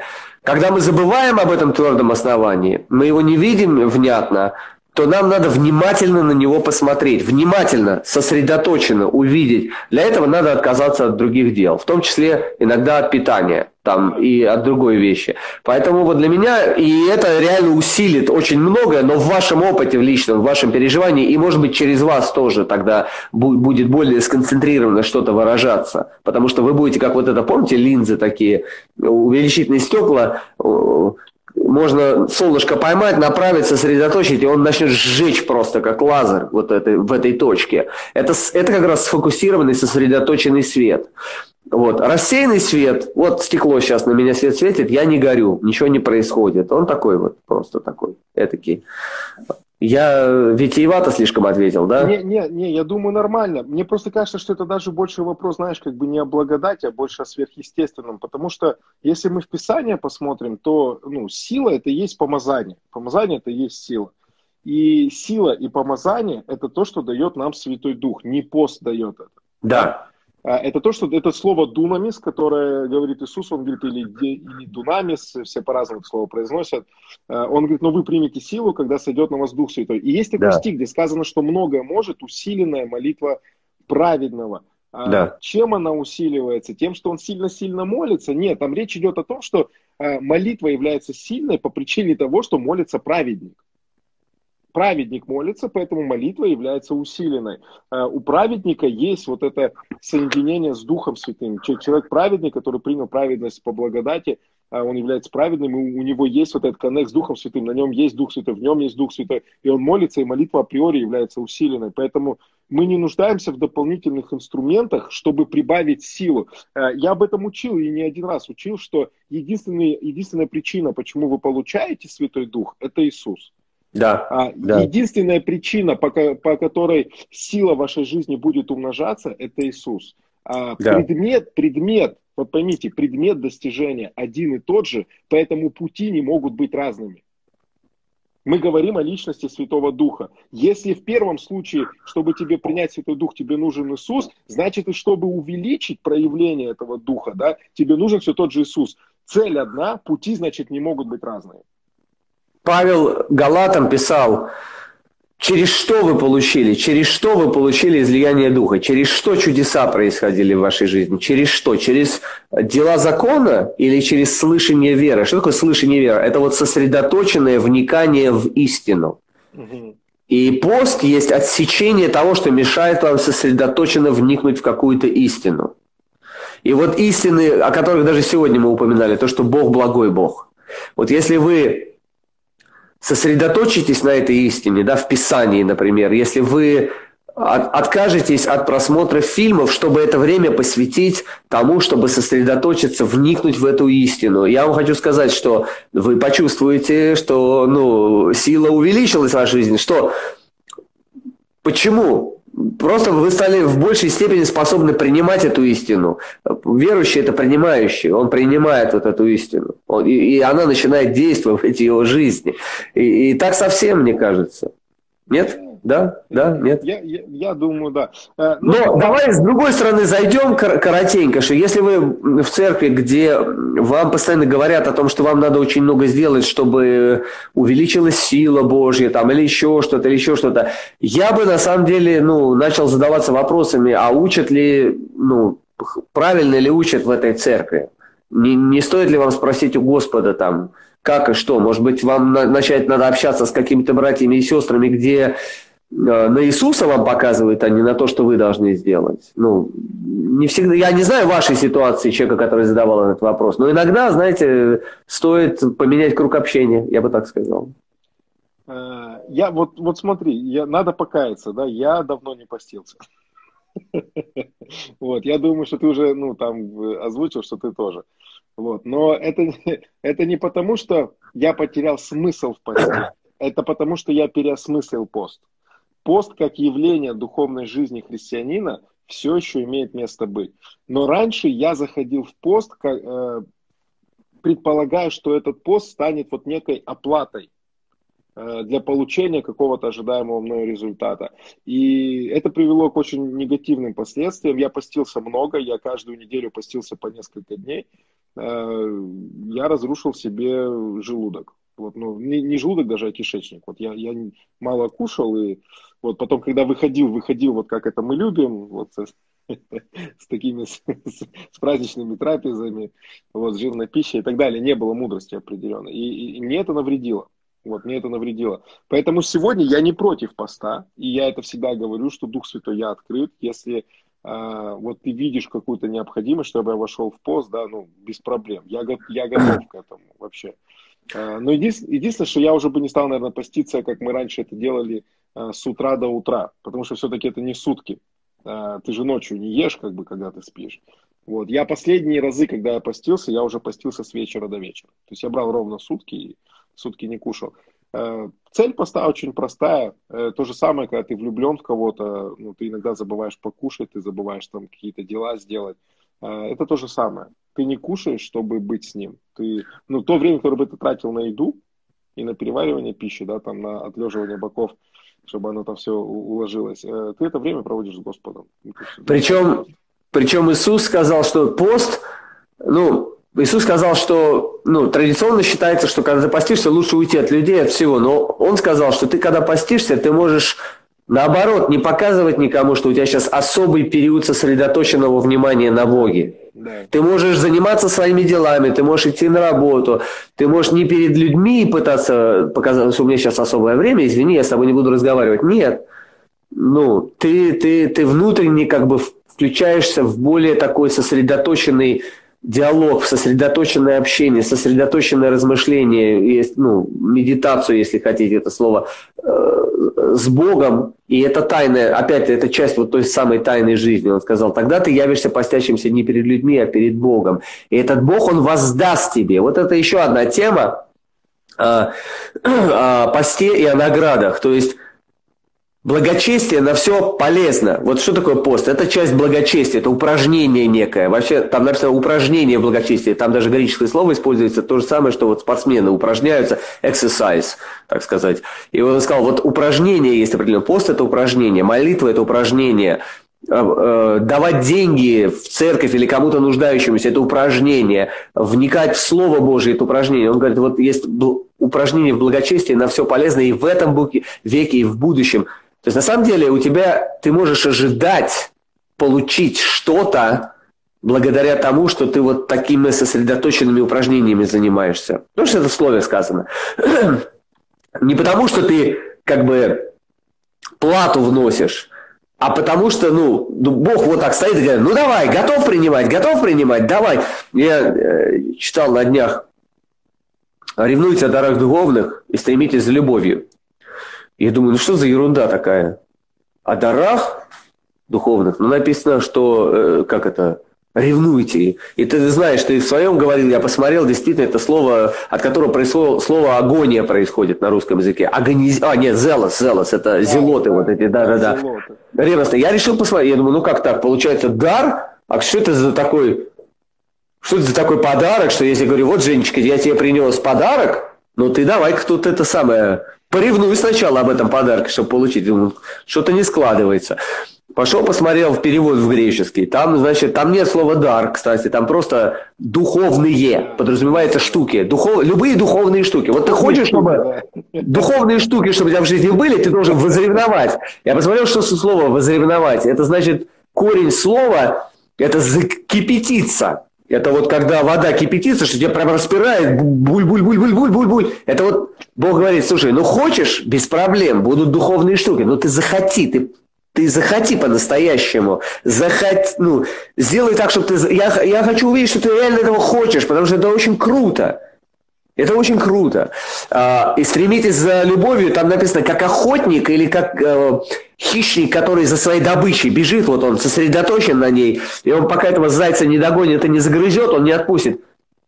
Так про любовь написано. Представляешь, кто из христиан вот так хочет духовных штук и так хочет любви? Чтобы ты кипятился, а здесь, чтобы ты а, бежал вот так вот и вот, просто Библию почитай, да, как она есть, и просто вау, такие картины рисуются. То есть да. вот, вот формат, в который Бог пригла- приглашает войти. То есть он говорит, я любовь, я хороший, я добрый. Хочешь духовных штук? Закипятись так, чтобы, ну, чтобы прям так захотел, что и они будут, они будут, духовные штуки. Вот ты для меня большое ободрение, на самом деле. Я немножко так под, под, подприуныл, тут в Америке, тут как-то так все, вот никто не кипятится особо, а те, кто кипятятся, сейчас я думаю, я не хочу так кипятиться, это какая-то истерика какая-то, а не, а, а не вера. То есть это не... Я видел истеричные молитвы, которые люди воспринимают как горячие такие молитвы, но это молитвы неверия были. А, Бог, пожалуйста, там излей, а, а, и сами не верят, то есть они думают, что он недостаточно кричат, чтобы он излил. Нет, ну ладно, все. А это все о посте было. То есть, видишь, после это когда ты чего-то захотел сильно, духовных штук там, или вот любви настоящей там, ну, ладно, все. А вот, э, вот сестра пишет, что разве это кипячение от нас зависит? Э, это просто, смотрите, желание. Вот, вот есть такая притча, где написано, что э, на, для нас накрыт стол. Сейчас точно, вот представьте, не могу вспомнить. Это в Ветхом Завете, в книге притч, есть такой стих, написано, что для нас накрыт стол. А, что ленивец опускает руку свою в чашу, макает туда еду, но до рта не доносит. Вот э, церковь сегодня выглядит вот похожим образом. Э, у нас мы понимаем, что столы накрыты, мы понимаем, что Иисус все нам дал через завершенную работу, мы понимаем, что мы всем обеспечены и помазанием, и всем. Теперь все, что ну, нам надо, это просто захотеть, ну, вот это, вот это взять.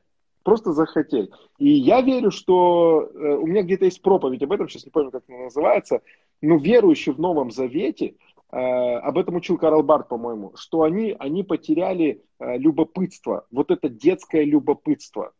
Э, когда вот ты, ты видишь эту дверь царства, которую вот перед тобой поместили, дверь царства, и у тебя должно быть любопытство туда зайти, в эту Нарнию.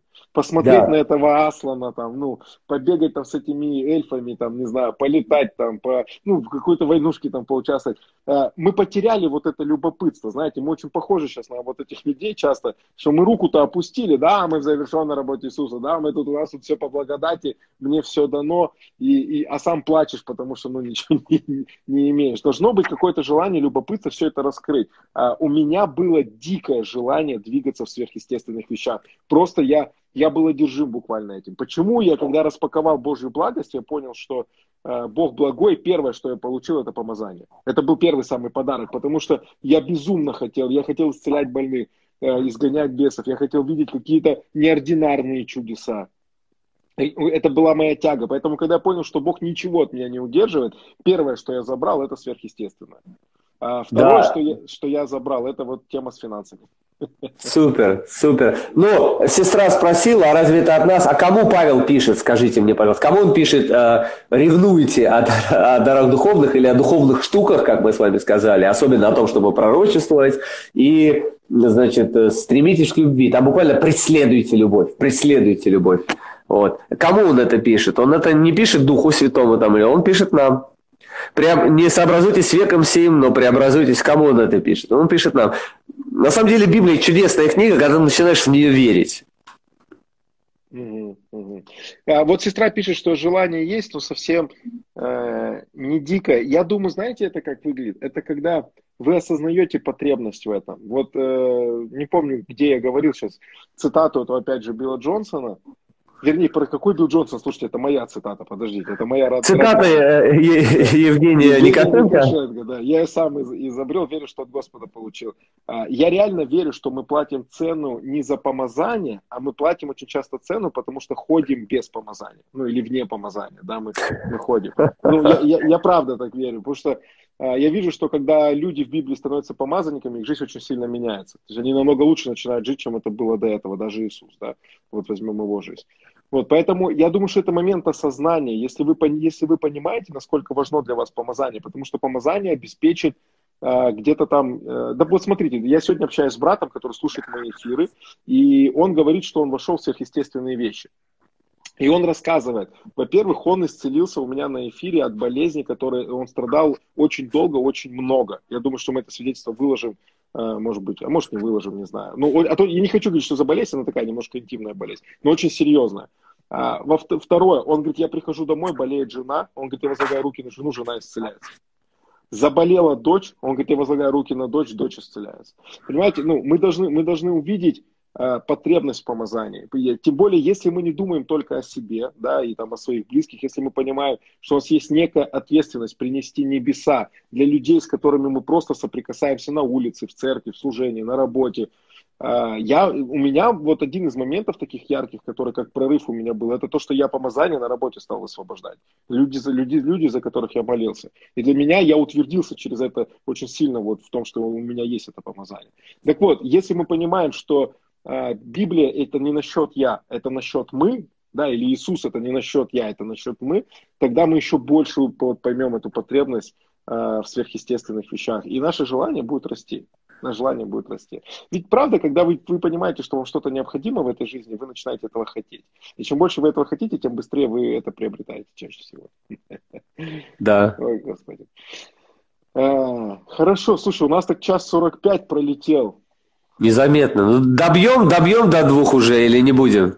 Ну давай, у меня это будет 12 ночи, конечно. Там просто был вопрос, который задавали уже несколько раз. Э, а, мы, мы, его, а, мы его пропускали. Оз, озвучь. Ты, да, пока ты перезагружал роутер, я людей предупредил, что мы не знаем ответы на все местописания. Поэтому... Ой, слава. Богу, спасибо. Да. да.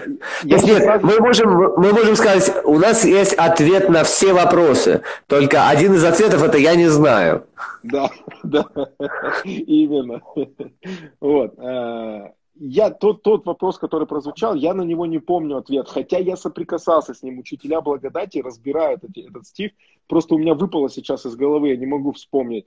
А вопрос следующий. Почему Бог возненавидел Исава? Еще до того, как он там успел что-то сделать. Я сейчас не вспомню, я слушал разбор этого, и мне я это... Тоже, и тоже не мне помню. это не важно, как бы, он же не меня возненавидел, поэтому... Просто это как бы, ну, немножко ставит под сомнение его благость, да? О, нет, ребята, Кальвинизм – это чушь, армянство – это чушь. Читайте Библию. И что не понимаете, не понимаете то, что, я говорю, дает жизнь, мир и радость, берите это и взращивайте это. Вот простой подход к Библии. То есть у вас не будет ответов на все вопросы. Ну да, но, но интересно, что ответ-то есть. Просто мы его не помним с тобой. Ответ действительно есть. Ну вот смотрите, я сейчас успокою всех, кто здесь, кто принял свою жизнь Христа. Написано, что никто не может прийти ко мне, если Отец не привлечет ко мне. Вот вас уже привлек. Вас уже, вы уже не Исав в любом случае. Как бы там ни объяснялась эта история с Исавом, то есть вот, от начала веков Бог предопределил вас. Я сейчас не говорю, что кого-то предопределил туда, сюда. Я не, не об этом. Просто он сам говорит, я тебя предопределил, предузнал, при, при, придумал, потом родил, потом привел сюда, потом организовал твою жизнь таким образом, что все это привело к тому, что ты сейчас сидишь вот здесь в эфире и слушаешь нас. Как сказал один парень, мне понравилось. Он говорит, я не знаю насчет всех остальных. А, он говорит, я кальвинист, но говорит, кальвинист только для себя. Он говорит, насчет всех остальных, говорит, я не знаю, я, говорит, точно спасен, говорит, я точно иду на небо. А, говорит, про всех остальных я не знаю. Но я, говорит, точно вот кальвинист. Кальви... У кальвинистов есть правильные вещи, но у них есть очень не, не, не крутая вещь.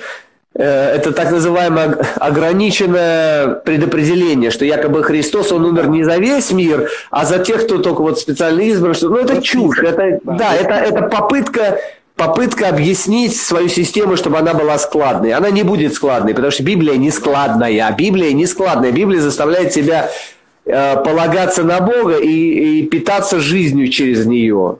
И оставлять вот эти дыры, э, как бы не, паникуя о том, что у тебя какие-то дыры, где-то что-то нескладно. Ничего страшного, ничего страшного, что там где-то у тебя что-то нескладное. Э, питайся жизнью, пей, ешь, возрастай, радуйся, распространяй Царство Божие через себя. И не знай ответов на многие вопросы. Будь благословен в этом.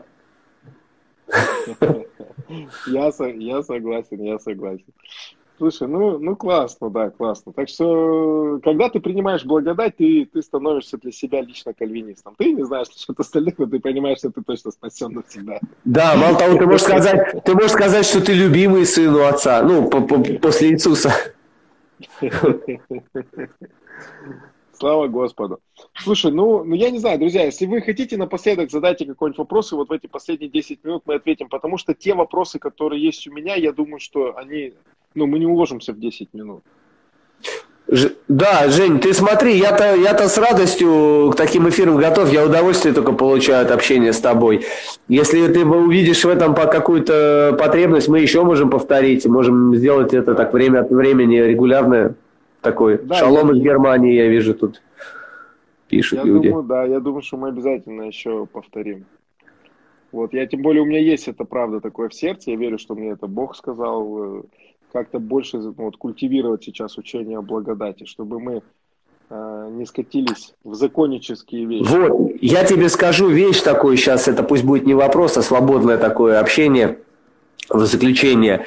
На самом деле тебя Бог призвал к интересной очень миссии, и в каком-то смысле я чуть-чуть был пионером в этом, но теперь ты меня догнал и перегнал. Почему? Объясню. Потому что, значит, в христианском мире есть вот э, люди, которые у них вообще нет проблем с верой в благодать. Это лютеране, например или реформаторы многие. То есть они, они, ну, их жизнь сухая, как ДСП, я еще раз говорю, и там нет ни чудес, ничего, там нет переживаний. Не у всех, конечно, у некоторых есть, но в целом вот так вот взять, как учение, как церковь, как движение, это нет. И есть другие люди, которые, например, ревнуют о духовных штуках, и они у них появляются. Но это страшные законники, которые пугают, убивают направо и налево. И вот получается, что у человека такой выбор как бы там, здесь истина, но нет силы. Здесь, значит, сила, но тебя убивают, и это тоже не истина. И тебя Бог вот как раз поднял, и я верю, что Он многих людей поднимает таких, чтобы как бы взять знамя Евангелия, но не как бы и при этом взять все дары, все, всю реальность проявления Духа Божьего основанное на благодати, соединить это и двигаться в этом. И этого никто не делал веками, Женя, кроме первой церкви. Кроме первой церкви, реально. Уже в первом веке отпадение началось. Поэтому отсылки там к отцам церкви, они не всегда уместны. Многие отцы церкви уже были, у них искривления в голове. Какие отцы церкви? А, мы видим, что Павел остался один в конце своей жизни. Там у него 3-4 человека вокруг него были. Все остальные уже какие-то служения начали, которые э, считали, что Павел это, это вчерашний день, это уже ни о чем, мы продвинулись дальше, у нас более крутые откровения, мы уже царствуем, мы уже там то, все, пятое, десятое. То есть у них какие-то крутые откровения свои были, которые не имели отношения уже к Евангелию. Э, к Евангелию. Поэтому мы в процессе восстановления истины. Дьявол ненавидит истину. Бог восстанавливает через людей эту истину и в практический срез ее вводит. И вот ты один из немногих людей в России на русском языке, который это делаешь, это чудесно. Я надеюсь, что я тоже в этом процессе буду, я поэтому хочу в альянсе быть и с тобой, и с э, людьми такими, как ты. Вот. Вот такие слова ободрения немножко. Да, да, спасибо большое, слава Иисусу. Я думаю, знаешь, что сейчас еще происходит? Сейчас э, вот это послание о благодати, оно э, было такое внецерковное долгое время. И я думаю, что оно сейчас интегрируется еще в общинную жизнь. Потому что э, люди, часто принимая откровение о благости Бога, они э, уходили вот в такой, в такой индивидуализм в некий что вот как будто есть вот только я, моя близость с Богом, и я никого не должен слушать, помазание меня учит, э, что там еще никого там не называй там учителями там и так далее. Вот, но интересно, что учителей, апостолов, евангелистов, пастыров, да, и пророков, кто поставил? ну, Бог поставил. Для чего? Для того, чтобы ты их не слушал? Ну, а зачем тогда он их ставил? Ну, вопрос появляется. Я думаю, что сейчас вот такая церковь, как Вифиль, они очень хорошим являются примером, как можно интегрировать послание вот этой благодати, то есть послание свободы. Что такое послание благодати? Послание свободы. Бог тебя любит. Ну, я тебя люблю. Э, даже если ты делаешь что-то не так. Да, я могу, как и Бог, не соглашаться со всеми твоими делами или словами, но тем не менее я к тебе хорошо отношусь. Да, то есть это не влияет на, на то, что я тебя уважаю. И я думаю, что вот Вифиль, они очень крутой пример нам показали. Они показали, как, э, как построить церковь благодати. И я читаю сейчас у них книгу «Культура почтения», уже второй раз я ее читаю. И я просто, ну вот, я в восторге от истории, которая там описана, от того, как они это видят. И вот сестричка там, по-моему, задала вопрос, вы ругаете своих детей, ну, кричите на них, когда они бунтуют, э, то есть, ну, как, как поступаете? Вот в этой книге есть очень э, много ответов вот на этот вопрос. Вот я бы вам прям рекомендовал, почитайте книгу «Культуру почтения», автор Дэнни Силк. Дэнни да, Силк, автор, Дэнни Силк. Он является одним из главных пасторов, по-моему, вот в этой церкви Вифиль. Вот, книга очень классная, и, и мне, мне она нравится именно потому, что там описана жизнь общины в благодати. Не моя личная жизнь, а жизнь общины в благодати. Это очень мощно.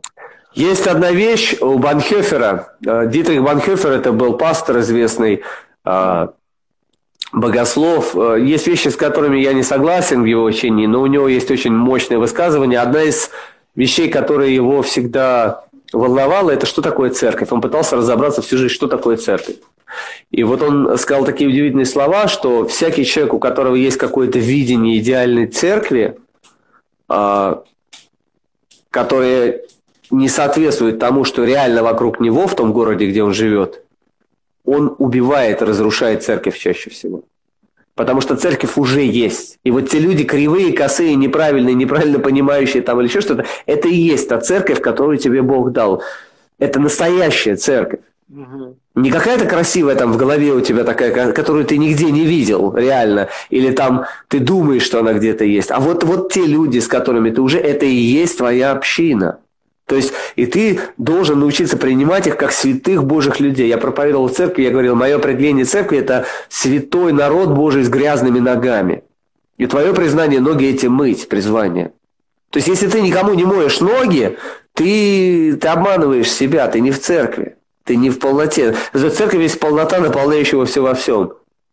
И эта полнота каким-то образом Почему еще одна скандальность Евангелия была, что Полнота божества телесно была в Иисусе Христе, в реальном евреи, реальном мужчине с бородой, потеющим, ходящим в туалет, кушающим, пукающим, извините за выражение.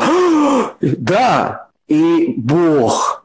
И вот церковь, вот эти вот странные люди, вот эти странные братья и сестры, это полнота наполняющего все во всем каким-то образом. Ты пока эти две вещи не соединишь, а у тебя будет какая-то идеальная картинка церкви, ты чаще всего неосознанно будешь наносить ущерб церкви Божьей. Ты потому что будешь судить, отрицать, отвергать, не принимать, и ты не будешь никому ноги мыть. Евангелие, вот что оно меняет, отличие Евангелия от религии. Религия делит мир на правильное, неправильное, чистое, нечистое, правильное, неправильное, там, кошерное, некошерное. А Евангелие, оно дает видеть ценность. Вот 15 глава Евангелия от Луки, это, это сердце, как бы, э, мы видим мотив Евангелия. Он не видит грешника, он видит потерянное, что потерянное что-то очень ценное, но что потерялось, и это надо найти обязательно. Это надо вернуть обязательно. Религиозные люди, они, они очень быстры достать шашку и рубить наголо, судить всех. За неправильное учение, за неправильное поведение, за неправильные слова, за неправильное понимание, за все. Евангелие, оно каким-то образом дает такие очки рентгеновские, ты смотришь, и ты вот этой всей чуши не видишь, а ты видишь суть. И эта суть прекрасная и драгоценная, это суть, за которую Христос пролил свою кровь, и Он жаждет это привести в полноту себя, в полноту своего присутствия. Вот что делает Евангелие. Вот. Пусть Бог нас всех освободит от религии и наполнит нас, даст нас нам все такие евангельские очки, чтобы мы видели ценность. Аминь. Аминь. И мыли, и, мы, и мыли ноги друг другу. Аминь. Классно. Людям очень понравилось то, что ты сказал. А, тут вот есть еще один вопрос, э, но мы не сможем на него ответить. Я сейчас просто объясню, почему. Что вот человек пишет, что все так круто, но есть вопрос, что сделать с зависимостью любимого человека. А, я раньше работал вообще с наркозависимыми, вот, и поэтому у меня есть какой-то опыт. Или не нарко, даже здесь просто зависимыми, да, я работал. Поэтому я вам точно могу сказать, что все очень индивидуально, и это нет общего ответа. Вот есть некая стратегия. Но я вам так могу сказать, если вы будете верить в благость Божью, в Божью благодать, а, шансов на то, что все изменится, намного больше, чем, чем вы не будете верить в то, что Бог очень сильно хороший и хочет помочь вам и вашей семье. Это я вам точно говорю. А у нас в начале прошлого года был случай, что э, к наркозависимому, к неверующему человеку Иисус, мама верующая была, а он нет. Иисус пришел э, в теле, физически пришел Иисус. Вот, поэтому всякое может быть, он может лечь спать.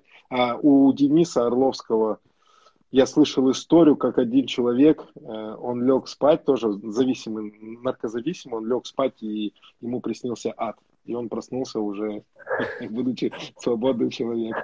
И иных, иных страхом спасайте, да, написано, иных.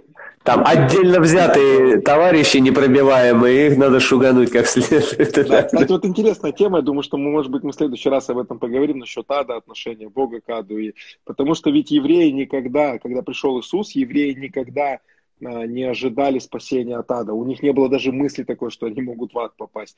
А, есть ведущий такой богослов западный э, по учению апостола Павла, это Энтерайт. Вот. Энтерайт, да. Да, и э, он говорил, он учит об этом, он очень подробно это разбирает, что в их культуре не было ожидания ада. Они не ждали, чтобы пришел Спаситель и спас их э, вот, ну, от ада. Да. Они ожидали воскресения из мертвых, на самом деле. Евреи ожидали телесного воскресения из мертвых. Это вера церкви в том числе. Но церковь, она, она умудрилась за века создать вот эти смешанные учения, зачастую противоречащие сами себе. Например, у баптистов есть такая песня «Жизнь как душа, что-то в конверте, бла-бла-бла», я не помню дальше. «Неумолимые ножницы смерти скоро разрежут его». То есть конверт. И душа вылетит и полетит.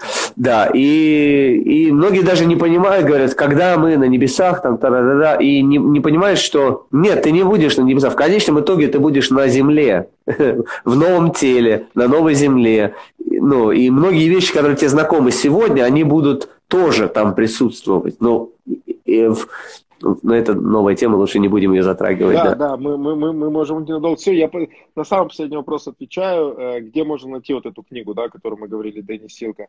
Она есть в свободном скачивании в интернете. Э, если э, вы есть ВКонтакте, ВКонтакте есть группа нашей церкви, Церковь Слова и Духа, и там есть вкладка файлы либо документы, я сейчас точно не помню в этой группе.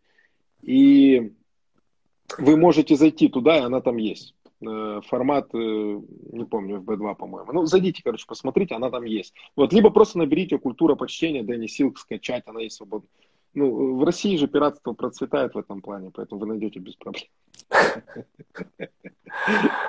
Ой, господи. Ну что, Денис, давай просто благословим людей, будем уже расходиться сегодня. Да. спасибо тебе вот за, за, вот, за вот эту благодать, спасибо тебе за общение, которое мы имеем, спасибо за истины, которые ты позволяешь нам поднимать и разбирать. Э, просто пусть эта благость, она открывается для каждого, кто смотрит эти эфиры. Пусть открывается твое любящее большое сердце.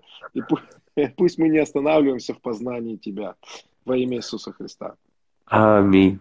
Господь, благослови всех своим миром, своей радостью, Господь. Просто спасибо тебе большое за то, что есть такая возможность общаться. И пусть даже в записи э, э, это, это видео благословляет многих людей позже. Во имя Иисуса. Аминь. Аминь. Аминь. Аминь. Ну все, спасибо, Денис, Евгений. Спасибо. Да. Давай, пиши, да, когда захочешь еще раз связаться, я готов. Давай. Да, я думаю, что мы в ближайшее будущее с тобой это сделаем. Да знаешь, мне показалось, нам надо просто разговаривать друг с другом и реагировать время от времени на это, потому что иногда я... Мне надо расслабиться, иногда я чувствую такую ответственность. Сейчас же мне задаст вопрос, мне надо найти ответ. Не надо этим заниматься. Давай, счастливо. Хорошо. Давайте с Господом, друзья. Пока-пока.